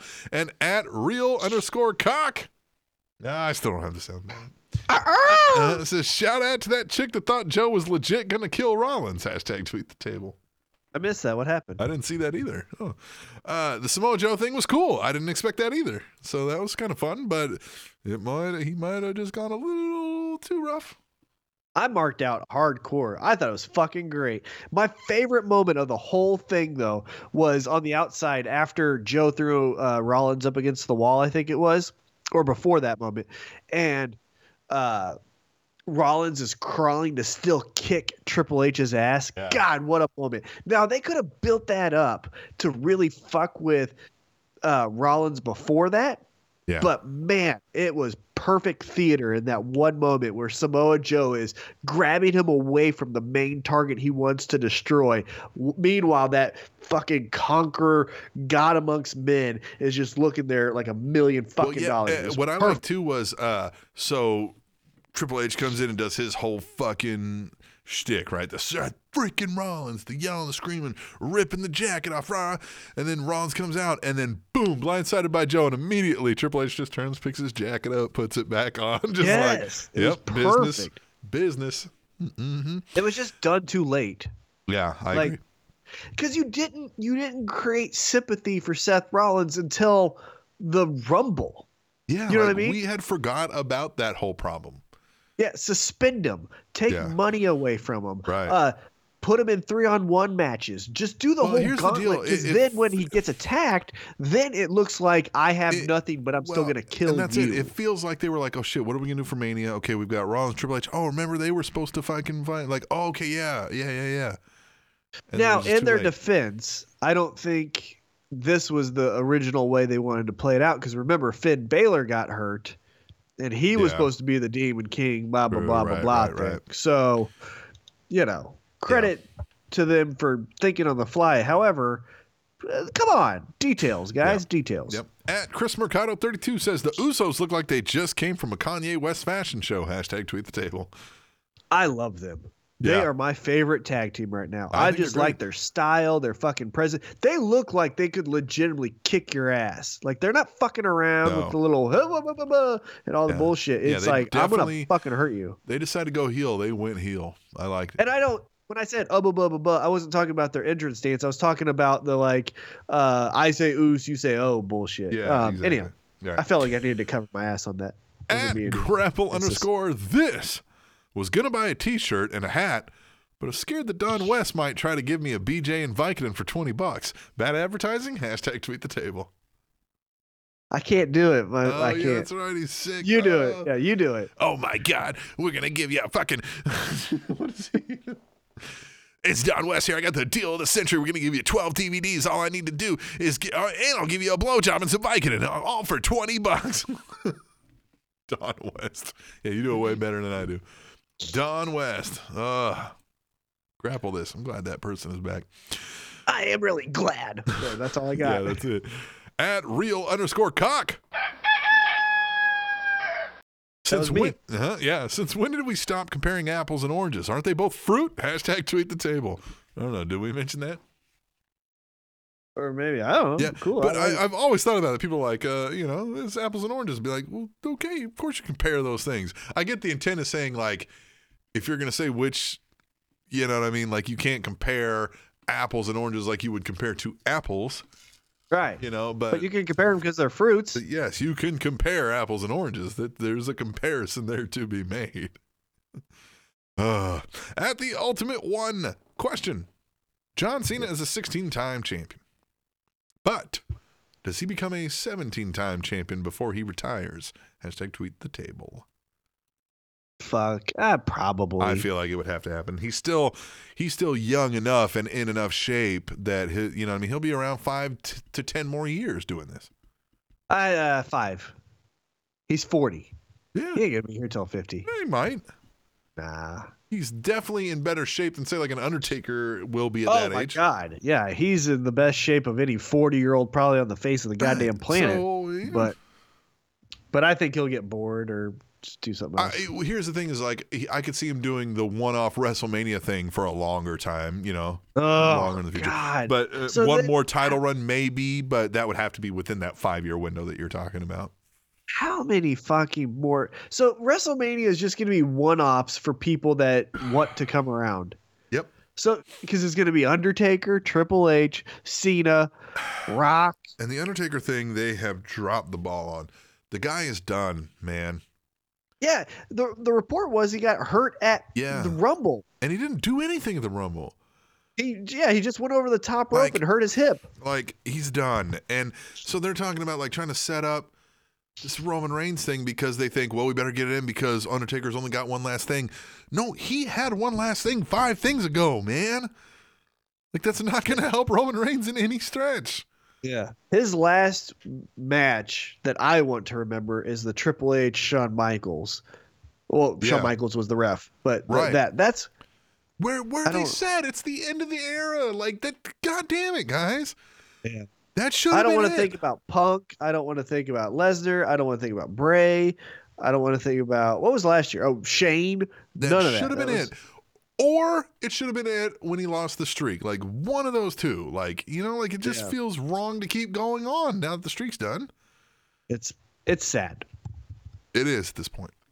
At grapple underscore this says Spanish Announce Table podcast will make you laugh, will make you think, And it'll make you look over your shoulder for a lecherous Don West. Hashtag tweet the table. oh, Hey, bitch. Hey, bitch. Take your pants off. Hey, you going to watch the Spanish Announce Table. We got it for 20 bucks and you get seven DVDs of the greatest hits. At real underscore cock. Just learned after 19 years, learnt, L E A R N T, just learned after 19 years that you wipe sitting down, not standing up. Hashtag crusty. Hashtag tweet the table. Rumble is fun also. okay. hey, the go. more you know. Yeah. Yeah. Oh, God, do I have that? Ah. Yeah. At Adam underscore Pearson. Hey. By the way, uh, have you seen uh, the deal with Adam Pearson where somebody jacked his picture to try to use it for like sympathy likes and everything on Facebook? Yeah. He's like, that's not my birthday. Yeah. No, he even uh, he took the high road and was like, "Hey, everyone, thanks for the birthday wishes." Yeah, Right. Because he's a nice fucking dude, man. Adam Pearson, I like that fucking guy. At Adam underscore Pearson says the list of Pearson. Right. This is the list of Pearson. I'm ready for it. Needed one, a shovel. Two, a new girlfriend. Three, Jimmy Snuka's lawyer. Hashtag tweet the table. Woo! Woo! Woo! Coming in hot. Uh, well, if anything happens after this tweet, I'm not going to remember that tweet. I don't know what you're talking about. I've never even heard of Adam Pearson. Who? Hmm? Okay. Woo! Who? Woo! Who? uh, final one at the Rebel Trucker says hashtag tweet table. Hey T Mac, What's up? I'm on my way to Kansas City. Are you ready to receive my truck? Yeah, he, I was because I had the day off and I was ready, and he never ya? said anything back. I, I liked it. I was like, "Come fuck?" on, Hey, come on." you know I live here too, trucker. Fuck. Yeah, but you don't want to kick your ass. That's true. You don't want to drive a truck up my ass, but like, fuck, man, I can hang out and have lunch with you. Easy, okay. Something? With the ass kissing. All right, I can have lunch with you. I can. I Let's just talk hang out. about our thoughts about the future. Blah blah blah blah. No, just hang out, man. I've known that, at least no, discussed and talked with that guy for years now. Yeah, so have I. Years. Uh, yeah, but nobody likes you. yeah, you're probably right. Yeah. Shit. Uh, well, we both could have. We Yeah. could've- You know what I mean? Or or we could hang out. How many times you been at this amazing apartment that I live? uh, Not uh, as much time as uh, Big Josh. I've been there 0.5 times less than half of once. You've been here about as many times as Cataclysmic Uh huh. or Big yeah, Josh. he lives in New Zealand. I thought it was Australia. New Zealand? Austria? Austria? It's Austria. Austria. That's where he lives. He's. Austrian. That's right. Cataclysmic. All right, we will take a break. We're going to come back and we're going to have an interview. We're going to talk to Pierre Abernathy. Yeah? Yeah. Yeah. Yeah. Uh, great, great interview. Stick around. Uh, learn some stuff. Yeah? It's a fun one. Yeah, It's it's, another fun good one. It is a good one. Listen for that when we return to the Spanish Announce Table on SpanishAnnounceTable.net and Actor Tom Hanks is Abraham Lincoln's third cousin, four times removed. Trending Topics Network.com. Full of chains that no one sees. Clock makes a fool of history. Yesterday's too long ago. Welcome to the second hour ish of the Spanish Announce Table on SpanishAnnounceTable.net and TrendingTopicsNetwork.com. yeah, Spanish Announce Table. I'm telling you, man, we got to do more interviews just so I can play this music. I say it every time, like a broken record, but I love it. Well, we don't have to always do an interview for that. You could just play it True, I know. two I know. hours. I know there's no rules. Uh, there is no rules. It's a podcast. The only rule is to be entertaining, and we are that. Oh man, every time with My mom even says so. Yeah, she told me that earlier. Yeah. Yeah. So just today. All right, so let's Did you wish in- her happy birthday? I of course, of course. Yes. Happy birthday, T Max, mom. Yeah. yeah. Groundhog's Day. God, I forgot to send her flowers. I should have done that. Yeah. So we have an interview, as you can tell.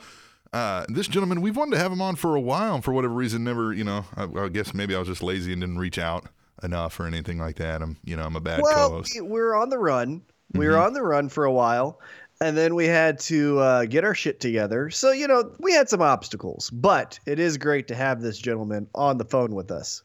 Yep. So we have uh, Pierre Abernathy is the name he's probably most commonly known as recently around here. Uh, uh, he's a man of many names and many, many talents. You there with us, buddy? Yep. How are you guys doing? Uh, we're we're good, man. We're we're happy to get this thing off with as few as few technical difficulties as possible. So So right off the bat, I want to ask you because uh, me and Tim, our first real like indie shows was Metro Pro, and the first time that we went together. Uh, the only thing that we kept saying after the show was over was the commission. How did that come about? And do you guys realize like how catchy and awesome that that gimmick is? Uh, yeah, it's kind of crazy how how it caught on. Uh, as far as how it came about, um, when Chris Goff reached out to me about using myself and Evan for Metro Pro, like he wanted, you know, he didn't really like he we were we've been we had been to Submission Squad for years, and he really wanted to try this type gimmick, and asked if we would be willing to do that instead of being the submission squad. And, you know, we were all about it, like just whatever we needed to do. So, you know, we just came up there and started doing it. And then he kind of let us have free reign as far as what we wanted to do with the actual characters themselves and just kind of turned into uh, what it was. And it really did catch on. It was crazy how, how popular we ended up getting with that kind of character. Well, for those that aren't familiar or haven't seen it, kind of describe what the commission is because you kind of, as a heel and a babyface, you're still the same character, but there's little wrinkles that are different. So, kind of just in a generality, describe what the commission is. Uh, I mean, we were we were sent to Metro Pro by the Standard Committee of Athletic Morals, which is short for SCAM, and uh, we were sent there to bring the rules into Metro Pro. So we came equipped with rule books, and they had the rules in them, and we dressed as nice as we could, and that's pretty much what it was. We were we were the commission. We were uh, state commissioner guys. So I, one But of my favorite points, was, one of my favorite things was how you guys found little ways to keep it entertaining. Like at one point, I think I saw a smaller rule book within the big rule book, and just little fun things like that. So uh, did you ever like? Did you know in your head like?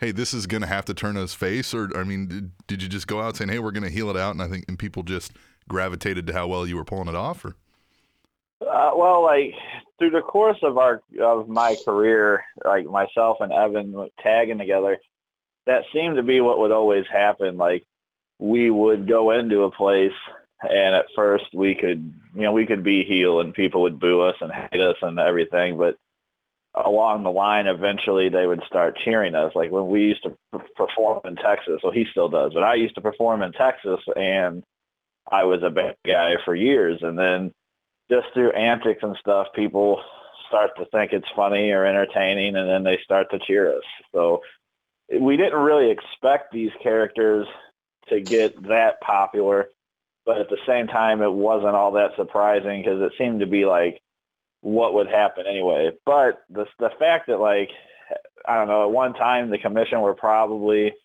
the most popular good guy characters on the whole show. I couldn't say that like we expected that.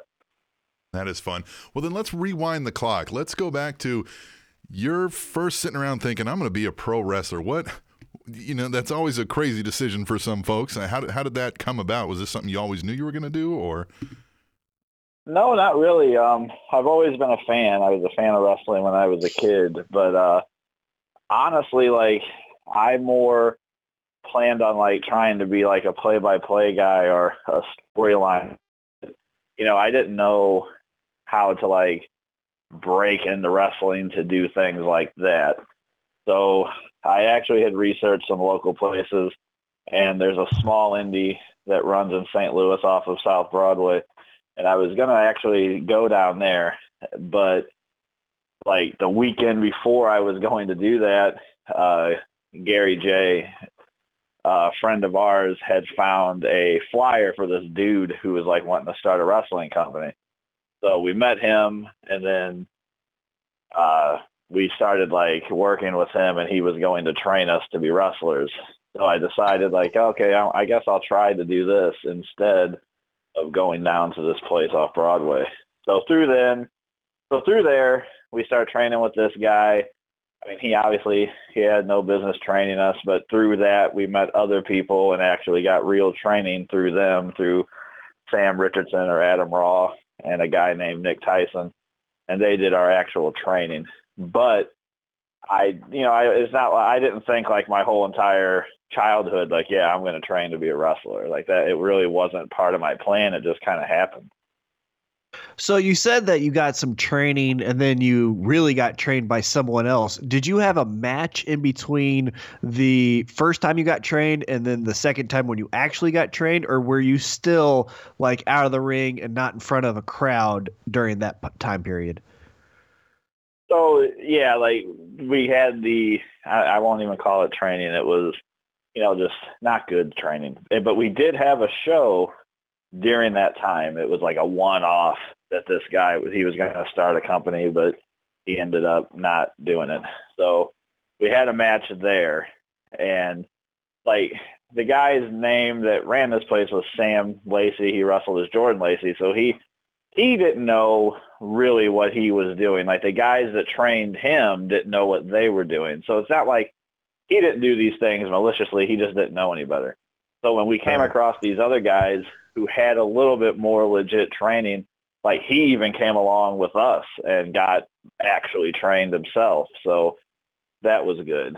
So pretty much like with us though, we did this really bad show and then we started getting this real training but a lot of our training was done like throughout the course of us wrestling on shows. Like we probably didn't have any real business being on shows for like the first probably six months of being on them. But with the company that these other people were starting, they wanted like all fresh like trainees and fresh people. So they put us on shows even though like ability wise we probably shouldn't have been on them. Hmm. Do you think that's a because we get that kind of a lot when we speak with some uh, you know some local names around here that when they started training they either got swindled by somebody who was terrible or like you said somebody who just for whatever reason was in over their head. Do you think that's a like a high percentage of, of guys that get into this business go through something like that or is it just kind of a Oh yeah. yeah that's Yeah, I think so. I mean, it's there are a lot of guys that train guys that that don't have any business training them, and some guys do it like back when I first started because they didn't know any better and they thought, but it dates back to people who do know better. But Mhm. well, I don't know. It, it's kind of hard to say. I mean, they don't. Maybe they don't know better because there are people who will legitimately sit and tell you that they're 25 year veterans of pro wrestling, even though they have never wrestled outside of like their little circle or in their hometown. And I just don't believe that you can do that and then train people because you haven't went out and really gotten any of the knowledge yourself. There's a real big world of pro wrestling out there that, you know, unless if you've traveled and have traveled many different places you don't really know about. So I don't see how you could train somebody to do that. It would be like me trying to train someone how to do open heart surgery when I'm not a doctor. Hmm. Mhm. So it, it just it don't make sense. But a lot of people do that, and that's why it's important if you're going to break into wrestling that you seek out a reputable school uh, with a reputable trainer behind it. Well, describe to us kind of that first time when you went out to wrestle when you weren't really properly trained, and then the first time after you actually got, you know, uh, a few lessons under you under a good teacher. What it, did you have a different level of confidence? Did you actually like, okay, I know what I can do? And then also tell us about your character. What was the first character for you uh, when you actually got real training? Uh, I mean, as far as confidence goes, like it took me a while to really like get confidence into like what my style would be. So between like I guess my first and second match, it, it was really about the same. I mean, I I could do things better, but as far as like in my head thinking I know what I'm doing, there wasn't a big difference. Uh, my first character it was called the European Scumbag, and it was like this American dude who hates America. So he identifies himself as European, and that was my character. I wore like a beret and some really tight shirt and a scarf, and I'd have to What year was this? Promos. What year What was year? this? Yeah. Oh, oof, 2003, 2002, something like that. Okay. Did you try So- some like terrible accent too? Like this sounds like a fun No. thing to do. That's the funny thing. Like I never did. Like I never had an accent. Like I probably should have actually changed my wrestling name many, many, many years ago. Like before I started traveling around because I never had an accent. And you know, you can only explain so much about how well really my character's American, but he changed his name because of this. Like really don't make any sense. But I never changed the name. I don't know why. I just did. But yeah, so really the only difference between I guess gimmicks or whatever is I dropped the uh European scumbag moniker and then I got actual wrestling gear. That was really the only change, I guess. So then, at what point? Because you were running St. Louis Anarchy, am, am I am I correct there? Right. So, at what point Yeah. Did you start transitioning into that kind of a role? Because obviously, I mean, you're wrestling, traveling around. At what point are you like, you know what? I've got to do this myself now. Well, uh, it was funny because before we were St. Louis Anarchy, we were a company called LWA, and uh, LWA was run by like a committee of four guys. Well, one of those guys was supposed to be like the wrestling guy. He was the guy that wrote the storylines. Well, except he would not do it. He would keep dropping the ball. so really, I would be writing these storylines and then sending them to sending the the notes to the meeting with him, and he would just use them as his ideas. well, over the course of time, he quit, and Adam Raw, who was one of the owners or whatever, was like, I don't know what we're gonna do because he's the one that wrote the storylines, and you know we're gonna be pretty much screwed now. I had to tell him like, yeah, you know, not really because I was the one writing them, and I mean I can still do that. So right. that's like how I started booking wrestling. That was probably 10 years or more ago now. So, you know, I booked LWA and then through the course of LWA, like all those management guys quit. Then Jordan Lacey stepped in to help me in a manager role with LWA. And then, you know, we did LWA for years and our numbers used to be really good for an indie. Like we were, we were drawing like 250 people every two weeks, but those numbers dipped down dramatically over the course of eight years. So we just felt like it was time to do something else and really do something that was ours. Because no matter what we ever did with LWA, it was really never ours. We didn't start it. So that's when we joined up with Anarchy in Texas and started St. Louis Anarchy. Writing the storylines, uh, is that like uh, I'm trying to phrase this the proper way. So, like the storyline part of pro wrestling, is that what got you intrigued and got you hooked? Because you know you hear so many different people that like you know the big flips or the moves or the athleticism or you know uh, the look, kind of stuff like that. But was it the storylines that hooked you, and is that why you were so, I guess, talented to write all the storylines for uh, LWA? Yeah, like for me, it's uh, I'm big on emotional investment. Like I believe that anything that's going to have any kind of longevity, you need to be able to have people emotionally invest into what you do, rather than getting them emotionally invested through a certain character or through a certain storyline or just through the way you brand your product. Like St. Louis Anarchy, we didn't have tons of storylines with that. Like the audience we catered to was more of a niche audience who wanted to see action or hard hitting and flipping. But we branded our product in a way to where the fans are emotionally invested just in the brand itself. Like the fans, the St. Louis Anarchy fans are the most passionate group of fans that I had ever seen. And that's why when we announced that we were, you know, transitioning over into NWL, there were a lot of those fans that were at first very upset about it because they were losing something they loved because they were emotionally invested into it. So for me, that's what pro wrestling is. That's why I loved it. It's because you can emotionally invest into that pretty much different than you can anything else. So then, since you brought that transitioning into into the NWL, let's kind of talk about that because we've had, uh, you know, we've had Chris Goff on here many times when he was running Metro Pro. We've had Major on here, and then in some of our personal conversations, even, even with Jeremy, they- they've discussed how how dedicated and just how feverish those St. Louis fans were. So they kind of expected some of the blowback that they got. But how did you receive word? Like, did was this major called you up, or did did Chris kind of connect you to? And what did you think of this idea when they brought this NWL idea to you?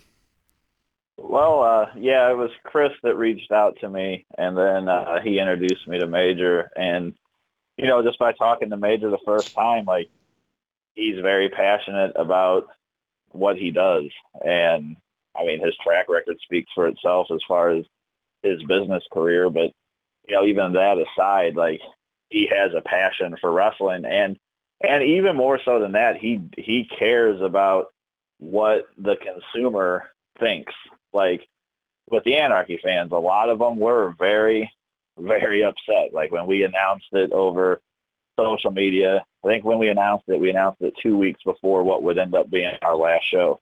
And a lot of those fans were very upset.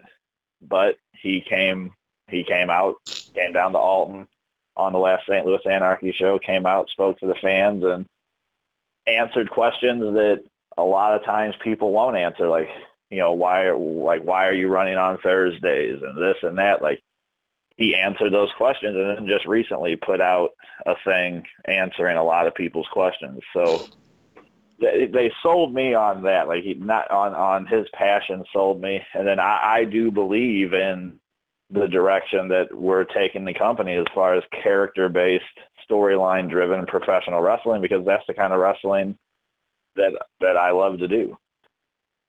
Going back to your career, one thing that I find just interesting about the indie wrestler, you know, journey is some of the places that you guys will go. So, where was the place that you've been, or maybe a, an event that you worked at, where you're like, "Holy crap, I'm in this town working as a pro wrestler," or was there an event where you're like, "Wow, this is so freaking cool. I'm, you know, backstage at Raw or whatever it is." Was there anything like that where you like kind of had to pinch yourself and be like, "This is so cool what I'm doing."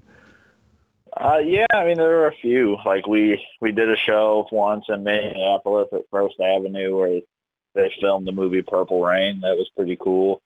Uh, we did Chikara in 2009 for the first time, and that match ended up becoming infamous. But you know, even b- instead of that, just uh, being backstage with this plethora of indie talent from all over the world, where myself, Gary Jay, Davey Vega, and Evan Gelistico were probably the only four guys in that locker room who weren't known like worldwide. Like every top guy in the country and in the world was on that weekend.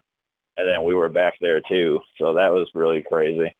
And just like following that journey we had Chikara all the way up to coming back like seven years later and getting a standing ovation from their fans like that was that those were all really cool moments.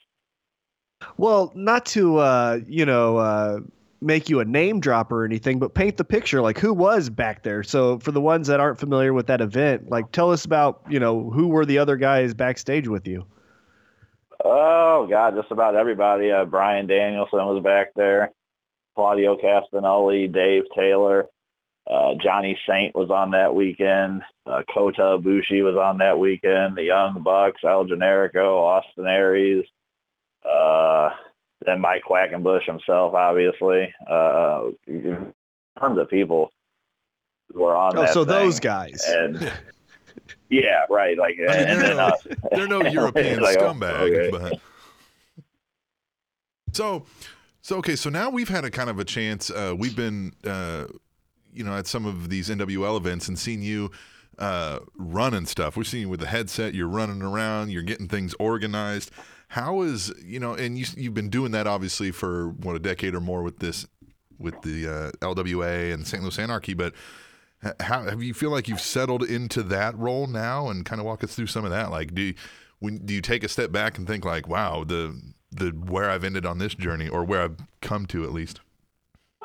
Oh yeah, definitely. Like I mean, it's it's kind of surreal to make a comfortable living off pro wrestling in the first place. So just that aspect of it is uh, surreal in itself. Uh, as far as like, you know, to me, like I like like I had a lot of questions when this first popped up. Like, oh well, you have to, you know, retire from the ring. Like what? But to me, like I always enjoyed this part of the business more than the wrestling. Like I, I mean, I loved the wrestle, and like I, I always appreciated the fans that supported us and everything like that. But I, I, I'm big on like leading people. Like I like to take a guy who don't have a lot of confidence and then build his confidence and mold him into you know being good and let like helping someone when when you help somebody realize their potential and you help them go further than they thought they could go i get a bigger thrill off of that than anything that i personally could accomplish inside the ring myself so that's better for me and i, I mean i've seen that like davey vega i like to tell this story about davey vega because a lot of indie fans they see him now like he's one of the top guys. He can go out there every time. He kills it. He has great matches with anybody he's in there with. But when he first started, like he would get so nervous, he he would vomit in the bathroom, like be pale. He wouldn't think he could go out there. And you know, through working with him, and it's not like I'm taking credit for him because he's put in hours and hours and hours of hard work and training. But you know, I helped him develop in and gain confidence, and now he's doing fantastic. And to me, that's those kind of things are I get more out of that than I ever wrestling in a wrestling match.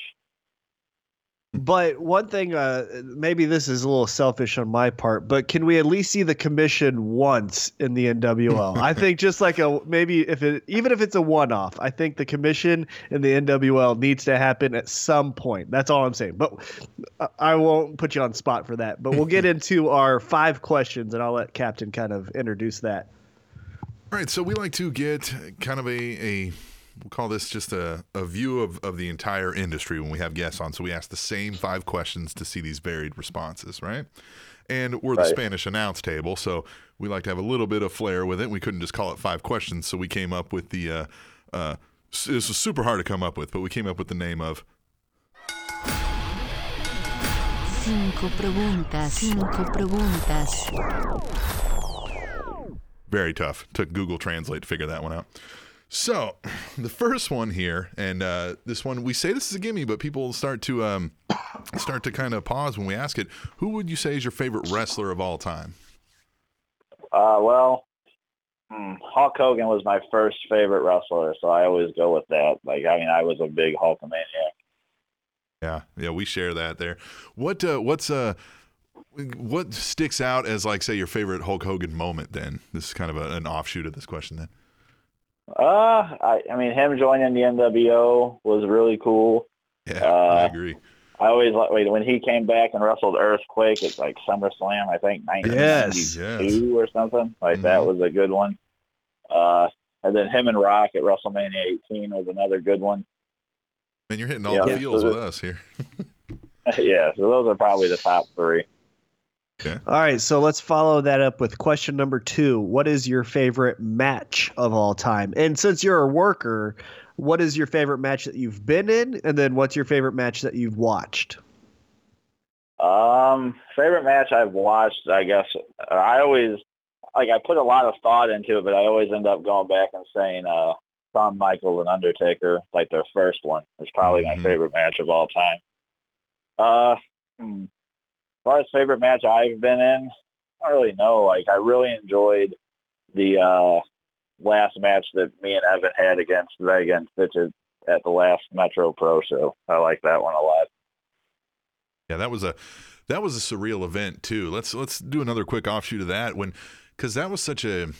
It's kind of like you said with St. Louis Anarchy. The the fans there were such a part of it. It felt like a family atmosphere, and you knew obviously your transition to NWL and you believe in that product, but that had to be kind of a moment where you looked around and went, "Man, this is an era coming to an end here."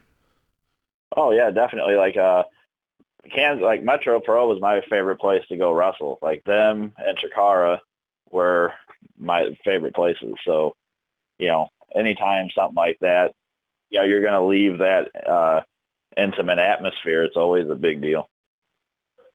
Okay, well then we'll get into our third thing here. Um, who would you say is your biggest influence in the business? Oh, you know what? Like I, as far as as far as wrestling wise, like just the people that train me, but like I've had a lot of like personal conversations with Mike Quackenbush and Chris Hero, and both those guys yeah, have taught me a ton about like how to lead people and how to brand a product and you know how to how to get talent to believe in what you're doing and things like that. I, I would say the two of those guys. All right, now the next question, and uh, you've been in the industry for you know years upon years, so I know you've heard all the different terms. But what is your favorite pro wrestling term, uh, as far as like babyface and heel, that kind of stuff? What, do you have a favorite wrestling term? Uh, not really. You know what? Like I'll say this. Like I I can go on a rant about this, but I won't. But I hate the term mark. Like I, I absolutely hate it. I think it's an outdated term. It's Mhm. offensive. And I always thought it was funny because when we when the NWL started, a lot of people kind of got up in arms about the term wrestling. Which I mean, I, everyone's entitled to their opinions. So, like I understand it, but to me, the term mark's way more offensive. Mm. But yeah, I, I hate the term mark. Uh, as a joke, like I don't know, like in my inner circle, we we make fun of a lot of these inside terms, like uh, the boys and shaking everybody's hand when you show up and leave. Like you don't really do that at work. Like when you go into your real job, if you work, uh, say you work retail, you don't walk into Walmart and shake everybody's hand when you get there. You don't thank your boss for putting you on the schedule. Like you don't shake everybody's hand at the end of your shift. Like why is wrestling got to be that way? I don't understand that, but yeah, I don't know. I don't really have a favorite inside term. I make fun of a lot of the inside terms though. That's fun. I like that. It's a, a unique angle. So then this is our fifth question, and it's not even really a question, but it it fits the narrative to call it Cinco Preguntas. Uh, and this one should be fun because, uh, but we're going to put you on the spot a little bit since uh, you you talk about your storyline writing here. This is a a hypothetical situation, right? We're going to say the three of us are sitting in a creative meeting, and we've got to book you to your next big feud, and and this one's to to the top right here. I'm talking the highest of levels. In your next big feud against my co-host T Mac, I need you to give me the storyline. Uh, hmm. I don't know. Maybe he goes to show up to do this show and he's attacked from behind and then I fill in for him and take over all the uh, fame that comes from doing a radio show and then Oh yeah, the story, his battle back to reclaim his co-host spot. I like that because it's a lot of fame. Let me tell you. Whoa, Oh man. man, Ooh, the Hit 'em off money, the just everything. Yeah, I like that because you know I've been looking for a new co-host for a long time. I'm not gonna lie. Uh, just you know, it's it's Yeah, tough. you haven't been secretive about it. Just Right. letting you know, the captain. well, So, then hold on, let's- who goes over? Do I get my spot back, or do you retain, and then now I just get kicked to the curb? No, no, I'd have to put you over. I'm wait. I'm too busy now to be able to do a radio show. Oh, Yes. T Mac wins again. So okay, so we've got NWL, uh, STL is kind of you know I mean you you've obviously got your your hands and your involvement on both sides here, but NWL STL is kind of your your baby here. You guys run every other Thursday night at the Casa Loma Ballroom in in St. Louis. You got any like if anybody's on the fence, what what's your plug to kind of convince them to get out there? Oh man, I, I have several. Like number one, like I mean, I help out a little bit in Kansas City, but St. Louis is my like those are my guys, and Mm-hmm. I, I really do believe our roster in St. Louis is heads and tails above the one in Kansas City. So I mean, then to prove that, you can just watch the YouTube videos and see that for yourself. Uh, matter of fact, it just came across yesterday that uh, Kansas City is going to be hosting a St. Louis showcase match. So we'll actually be able to prove that Saturday for people who come out to the show. when we have a showcase match there of Maverick taking on Christian Adonis, which is probably going to be the best match on that card, I think. I'm excited to see Uh, this. I've heard a, a, go a ahead. lot of I've heard a lot about this Maverick guy. I've heard he's he's something to witness. he's very very intense he's a intense fellow and uh you know you if you're from kansas city your best chance to see him is going to be coming out saturday and watching him and christian adonis steal the show i, I truly believe that's going to happen So I like this uh, another go ahead Oh, oh no, by all means, go ahead. So I was just going to talk about the Fight Club pass. Uh, Yes. other, if you're on the fence, like we are offering a Fight Club pass, and I mean that's a fantastic deal for. They're, they're, for fifty dollars, you can sit front row for two shows a month. So that averages out to twenty five dollars. So you're almost saving half off of every show you come to by doing the Fight Club. If you don't want to sit front row in St. Louis, those prices go as low as fifteen dollars a month.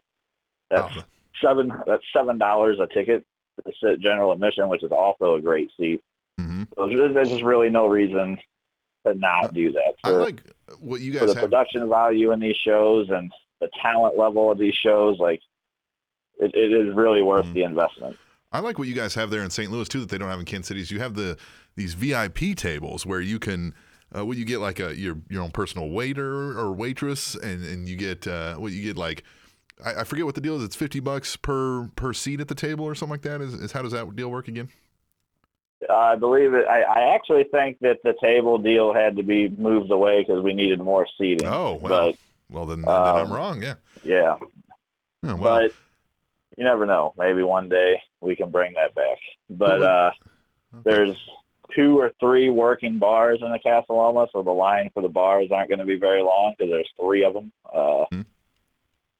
They have Like good that. drink deals. Like it's it's really worth it to come to St. Louis, even if you're from Kansas City. It's only a three-hour trek down. I mean, it's it, it's worth it. So and and Major made this announcement too that uh, there's kind of as you said you're you're having a showcase. It sounds like there's going to be a revenue sharing program. So people like you said that are maybe in the other city but keep hearing about the other one are going to get a chance to kind of see the roster. But it sounds like you're confident that uh, that St. Louis will win that showcase every time. Yeah, I mean, I don't. I mean, we have a heck of a roster. Like our guys are are hardworking guys. Most of them have been all over the country, and you know, and I, and I, I don't want to, you know, I can't want to say too much and get in trouble here. I'm not saying that Kansas City's like terrible by any Sure. means, but when you put them up against what we have in St. Louis, like, you know, it's like uh, I don't know. Let me think. It's like the Yankees and I don't know a bad baseball team. You're both like major league baseball teams. Just one is uh, obviously superior to the other. That's Uh-huh. kind of like the comparison I like to use. Like they're a major league baseball team. They're just not as good as our team. I love that. That was the best analogy ever because they are both Major League Baseball teams, but one's the Yankees and the other isn't. Right. So, well, that's good, man. I won't let you. Uh, I won't keep you too much longer. I'm sure you've got uh, important things to do. Uh, so we'll, we'll let's get some uh, plugs. Obviously, uh, all the NWL stuff is is out there. Uh, we tell our listeners quite frequently, so I'm sure they're all following that. But do you have any personal Twitters or or Facebooks, Instagrams you want to plug out there? Uh, hey, I'm on Facebook and Twitter, both as Pierre Abernathy. Okay. You can give me a follow, shoot me a message.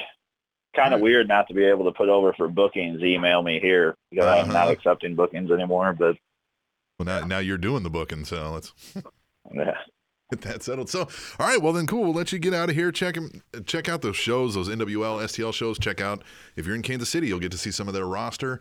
Uh, and it's been great having you on here, man. We appreciate you taking us on a journey of your career there. oh no, thank you guys for having me. All right, we'll appreciate it. We'll talk to you soon. Yep, bye bye. Well, that was fun. That was that was really cool, and it was really cool to hear the pro wrestler aspect. That is, I, I- I guess what I'm trying to say is he was a pro wrestler, but he knew that his end game and what he really wanted to do was the backstage stuff, and it's cool to see someone realize their dream. You know what I mean? Like obviously they've got you know miles upon miles to go and you know they're just starting out but to say hey i want to do this and then to work your way to get to that point it's pretty cool to see Yeah, I, I agree, and uh, I thought it was real fun how he mentioned uh, he was going to steal all the fame and, and fortune that that that comes with your spot here on the Spanish announce table. So at least he recognizes what we're doing over here. Of course. Like I said, we're we're hitting them off with bats. We're so famous, you know. Can't take it. That's why that's why we're not doing it at the studio anymore. Too many people were showing up, so we had to to go into seclusion and find our own little niche in the world Yeah. and do this uh, in peace. That's why we had to run off to Papa Shango's basement and all those You kind know, of things. You know, shit happens. Yeah, yeah. Here, I'm sending my thank yous as we speak to uh, Pierre over the uh, over the interwebs here. As you should, because every time you interview someone, you should say thank you. But not every time you go to work should you thank your boss for being on the schedule. that was a fun thing too. That's a great thing. That is true. your- yeah. There's so many norms and just each little aspect of the world, right? In in our norm in the pro wrestling, it is to shake everyone's hand, to shake everyone's hand at the end of the night, to thank the promoter. It's like I get it to a certain aspect, but then eventually what am I doing? Am I just doing this because Mm-hmm. of ritual and blah blah blah blah, or am I doing this because I really care? Because like he said, if you go to work at Walmart or retail, any other place, you don't. Hey guys, hello, hello, hello, and everyone gets in line so you can shake their hand. You know what I mean? You're just people. You're just dudes or women. And here's another thing that working. stuck out to me about this interview with Pierre here is uh, he's another person that we've had on yet who have mentioned that Metro Pro Wrestling was one of their favorite, if not the favorite place to work. That's which- what I told you when I was doing my little bit of traveling, and I got to see on TV a few different other smaller promotions. But when I actually got to go to uh, Houston and go to Booker T's uh, show, Mm-hmm. yeah, and that one's written, I think, by Bruce Pritchard. You know what I mean? And Mm. Yeah. has Booker T's name to it, and still not being biased at all. But Metro Pro was better. Well, it just and so, was. And so that kind of maybe speaks to this NWL. I mean, because those same people that had almost all the influence of Metro Pro are now run the NWL, and it's a even bigger monster with a lot more resources behind it. And, But and they like- still need to bring back the commission. they do need to bring back the commission, and maybe the European scumbag makes a makes a one time appearance. I mean, that sounds fun. I think I think the commission as a heel faction going up against Major is perfect. oh yeah, wouldn't it be fun? Because every yeah, every time Major wants to do something for the fans, the commission says they can't because of rules and regulations. I think that's just a right there. It's a great Yeah, power and- uh, struggle. especially if they if they said they need to properly screen the powerpoints uh, beforehand. yes, you know what I mean. It's so great. That's they could have ri- their writing edits itself. done on the powerpoints on there. Yeah, that could be fun. And I think that's a great idea that they've come out with is this um, revenue sharing program. So each show's going to have a showcase match from the other side on the card. So that way, you- that's good. I think that'll help entice folks that maybe have time and can travel both ways, or maybe live in between and can go to both sides. You get to see what's happening over on the other side of the uh, of the divide. But that's the NWL. We will move on. We'll say thanks to Pierre and, of course, all the folks over there at NWL have been gracious to us and allow us to hang around and, and play journalist. And it's uh, coming up this Saturday here in Kansas City. If Oh, you're yeah. in the area or surrounding area, make sure to come out to the Scottish Rite Temple this Saturday night. It's going to be fun. Uh, you got the Regal Twins, you got the Jeremy Wyatt, uh, got a St. Louis uh, showcase match, as he mentioned and you mentioned, Hmm. and uh, you'll probably get a PowerPoint, and those are always fun. Those are always fun. And uh, we are supposed to meet up with a, a local wine connoisseur who's booked on the card, Niles Poinquet, and maybe have a little wine tasting with him. So maybe we'll catch some footage of that and and uh, show you how fun that is, right? We're getting all sophisticated, like, yeah, We're going to drink some wine. yeah. This is it's gonna be better than this Boulevard wheat that I'm drinking right now. And maybe it won't be. I don't know. Boulevard Wheat's pretty damn good. Boulevard wheat is pretty damn good. All right, well, let's take a break. Let's come back and we will do uh, what's next? Uh, emails, huh? Emails. Dun, dun, dun. Emails. Emails. That's when we return to the Spanish Announce Table, which is on SpanishAnnounceTable.net. And The human eye can detect more shades of green than any other. TrinityTopicsNetwork.com, baby. man, I'm I pick a mean guitar, I wear a blue suede shoes. You ought to hear me sing the snakeskin blues. I'm just a honky tonk man.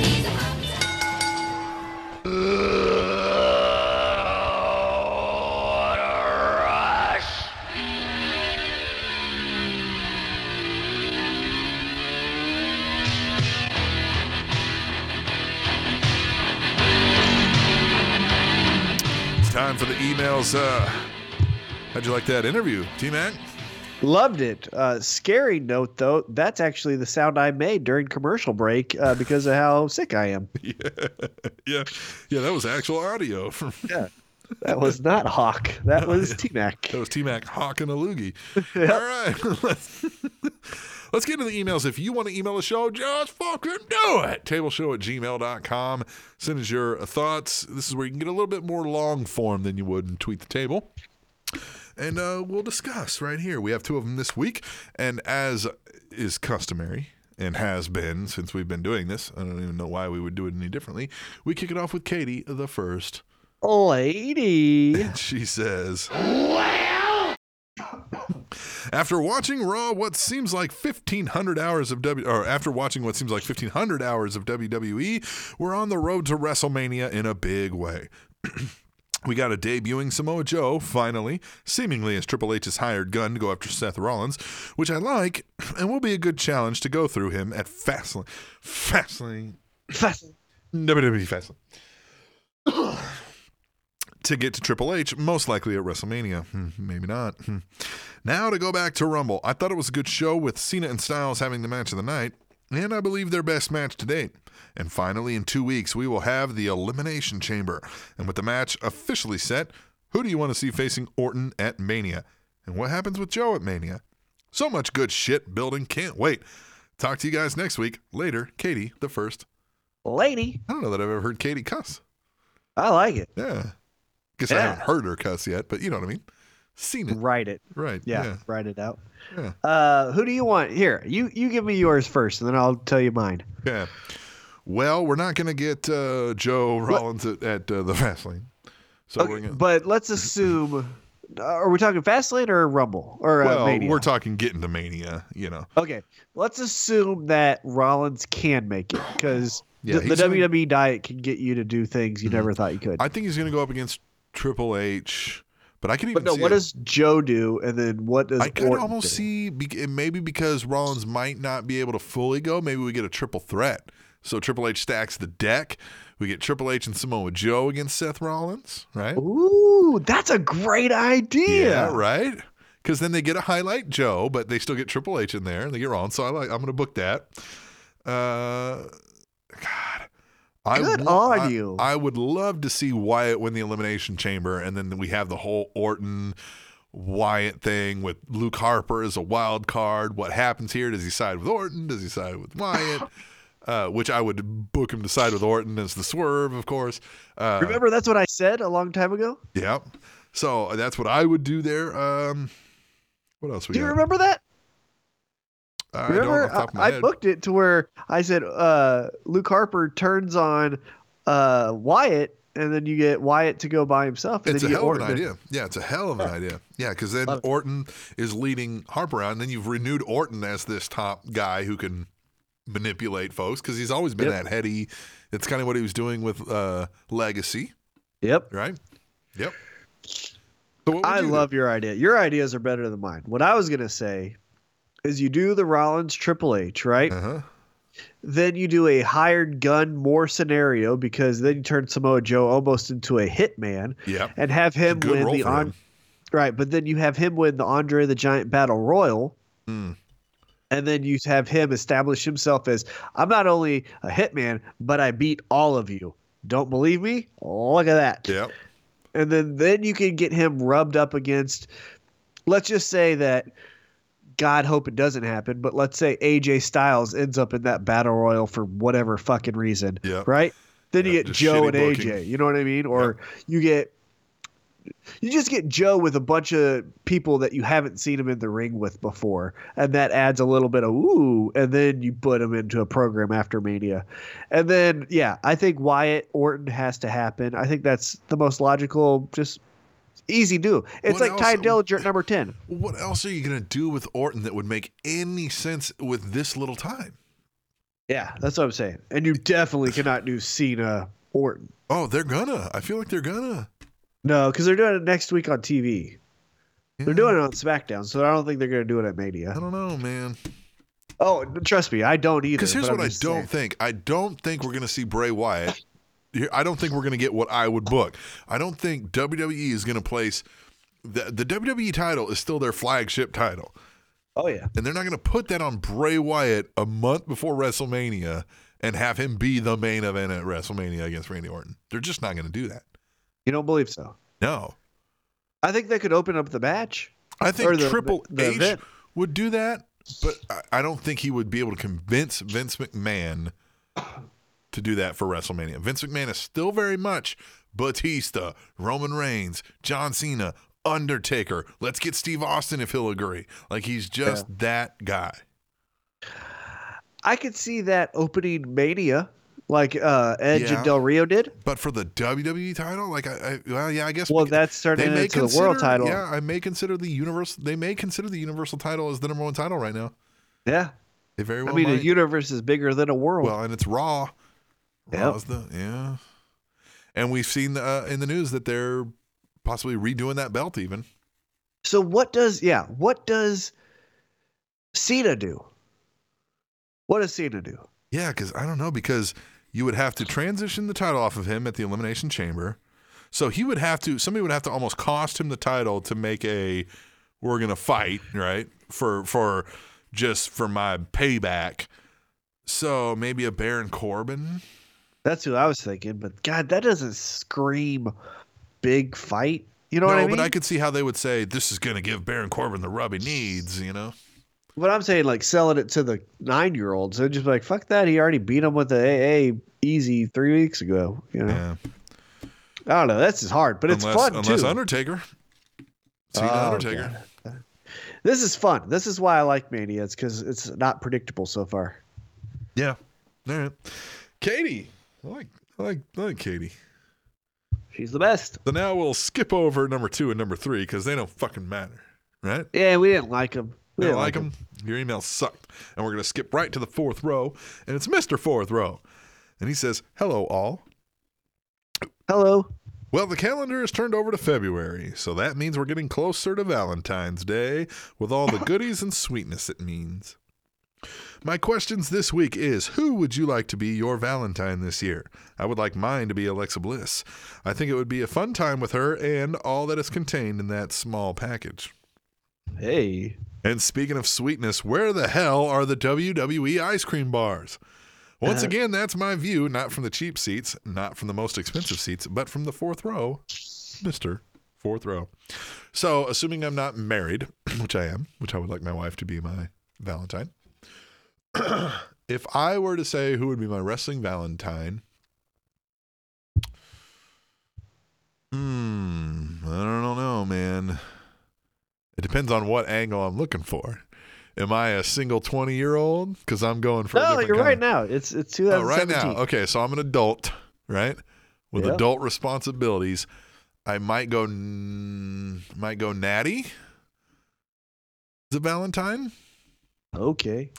And I might go a Brie Bella ish. A little hippie for me though, which is saying something, Yeah. right? Just saying something. Um, Becky Lynch, kind of high on. Can I have three Valentines?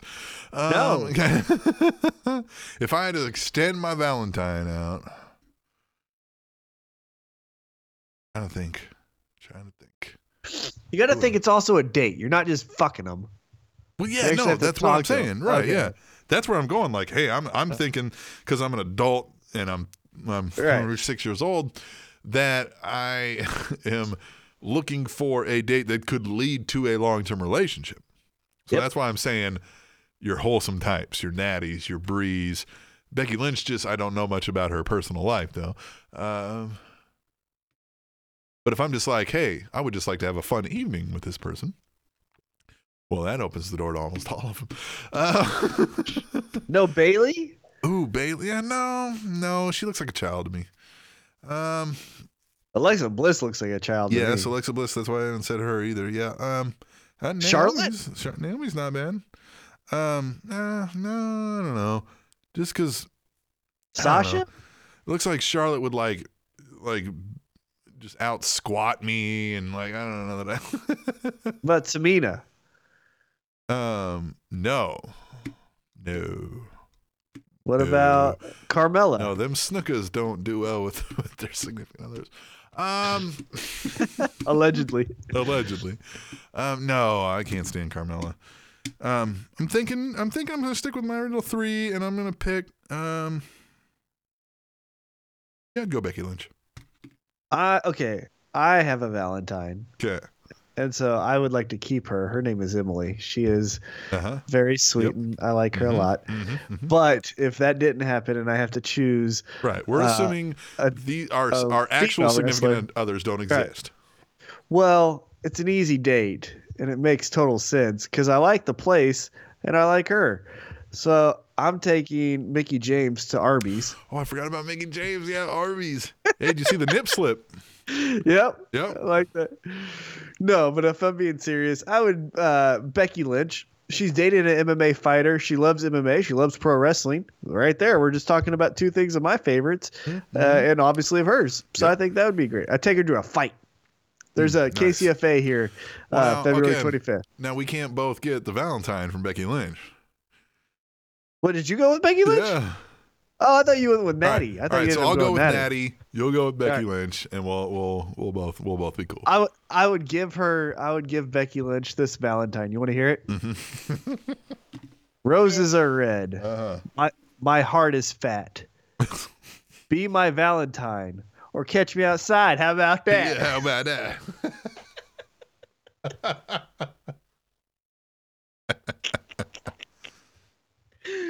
Uh, so Oh, I could do the same. I could tell Natty. I would say, "Roses are red. My heart is fat. Be my Valentine. You can bring your cat." Oh, Right? I like that. Yeah, right. Yes. That was Right. actually really good. Yeah. There you go. Yeah. Two paws. Catch me outside. How about that? that has four paws. All right, let's. oh, let's go into T Mac's three P's. Each week, T Mac, in an effort for us to be positive on this show, is going to give us three things to be. Are we still doing all positives? Yeah, all Yep. positive. All positives. We drop the patient because, hey, if you can be patient about it, you can be positive about it, right? Of course. So,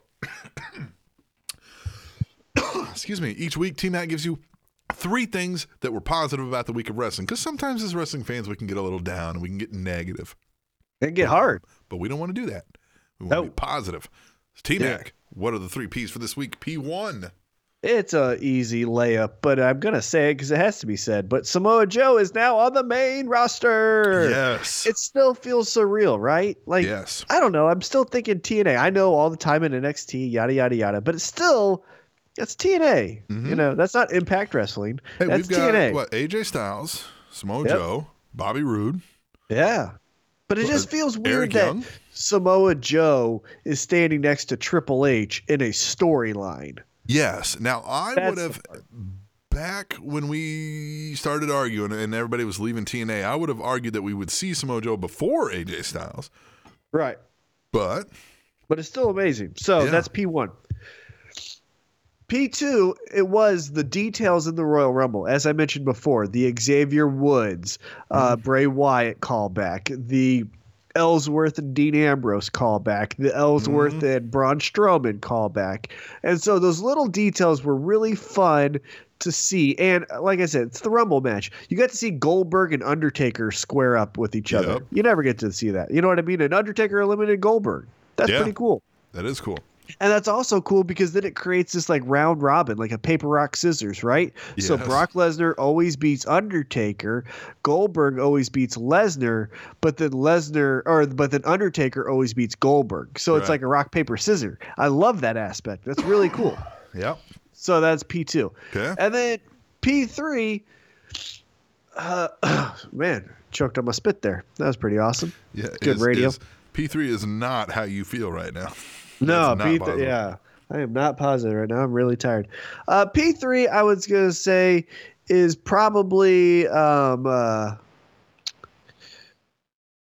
I don't know. I'm I'm kind of on the fence because I want to say Kevin Owens retaining, but then I also want to say the new direction for AJ. I'll go new direction for AJ Styles. So now he's not the champ, Mm-hmm. right? And he's still looked to be like main event quality. He beat Dean Yeah. Ambrose, who's Dean Ambrose, who is the Intercontinental champ. So Yeah. I like that now AJ is hitting the second stride. You know, it was like that first, hey, I'm just uh, AJ Styles. Then he got the heel turn. Then he got the title. Now it's the next. So we're getting to see more of him. And uh, the rumor is him and Shane McMahon. And I'm excited about that. That could be fun. It could be. Could be. Yeah. All right. It- it's going to be fun because Shane will do a spot Oh, and God, he AJ will. will. make the match awesome. Yep. You know what yeah. I mean? Hey, man, this was a fun show. It was. It was a great interview, great information, great laughs. Well, and of course, we had a huge week with the two major events, so it was bound to be a long show too. We had a lot of talking points and a lot of angles. There's a lot of what happens next right now, and that always that's one of the funnest things about pro wrestling is those moments of okay, what happens next? Yep. That's where we're at right it. now. Yep. So we will get out of here. and We will be back next week for episode 185. Stay out on the uh, stay on the lookout on our social media for some fun NWL stuff coming this weekend as we go there Saturday night. Come the on. Scottish Rite Temple in Kansas City. Get your tickets, fightkc.ticketfly.com, and check out all of our social media Spanish Announce Table Podcast on Facebook, uh, Table Show on Twitter, Tweet the Table on the Instagram. And uh, we'll just call it that. Check out the website also, SpanishAnnounceTable.net. Follow us on the Twitter at Table Show TMAC at The Awesome Voice. And we will be back next week, 185 of the Spanish Announce Table, SpanishAnnounceTable.net. And J is the only letter letter that does not appear in the periodic table. TrainingTopicsNetwork.com.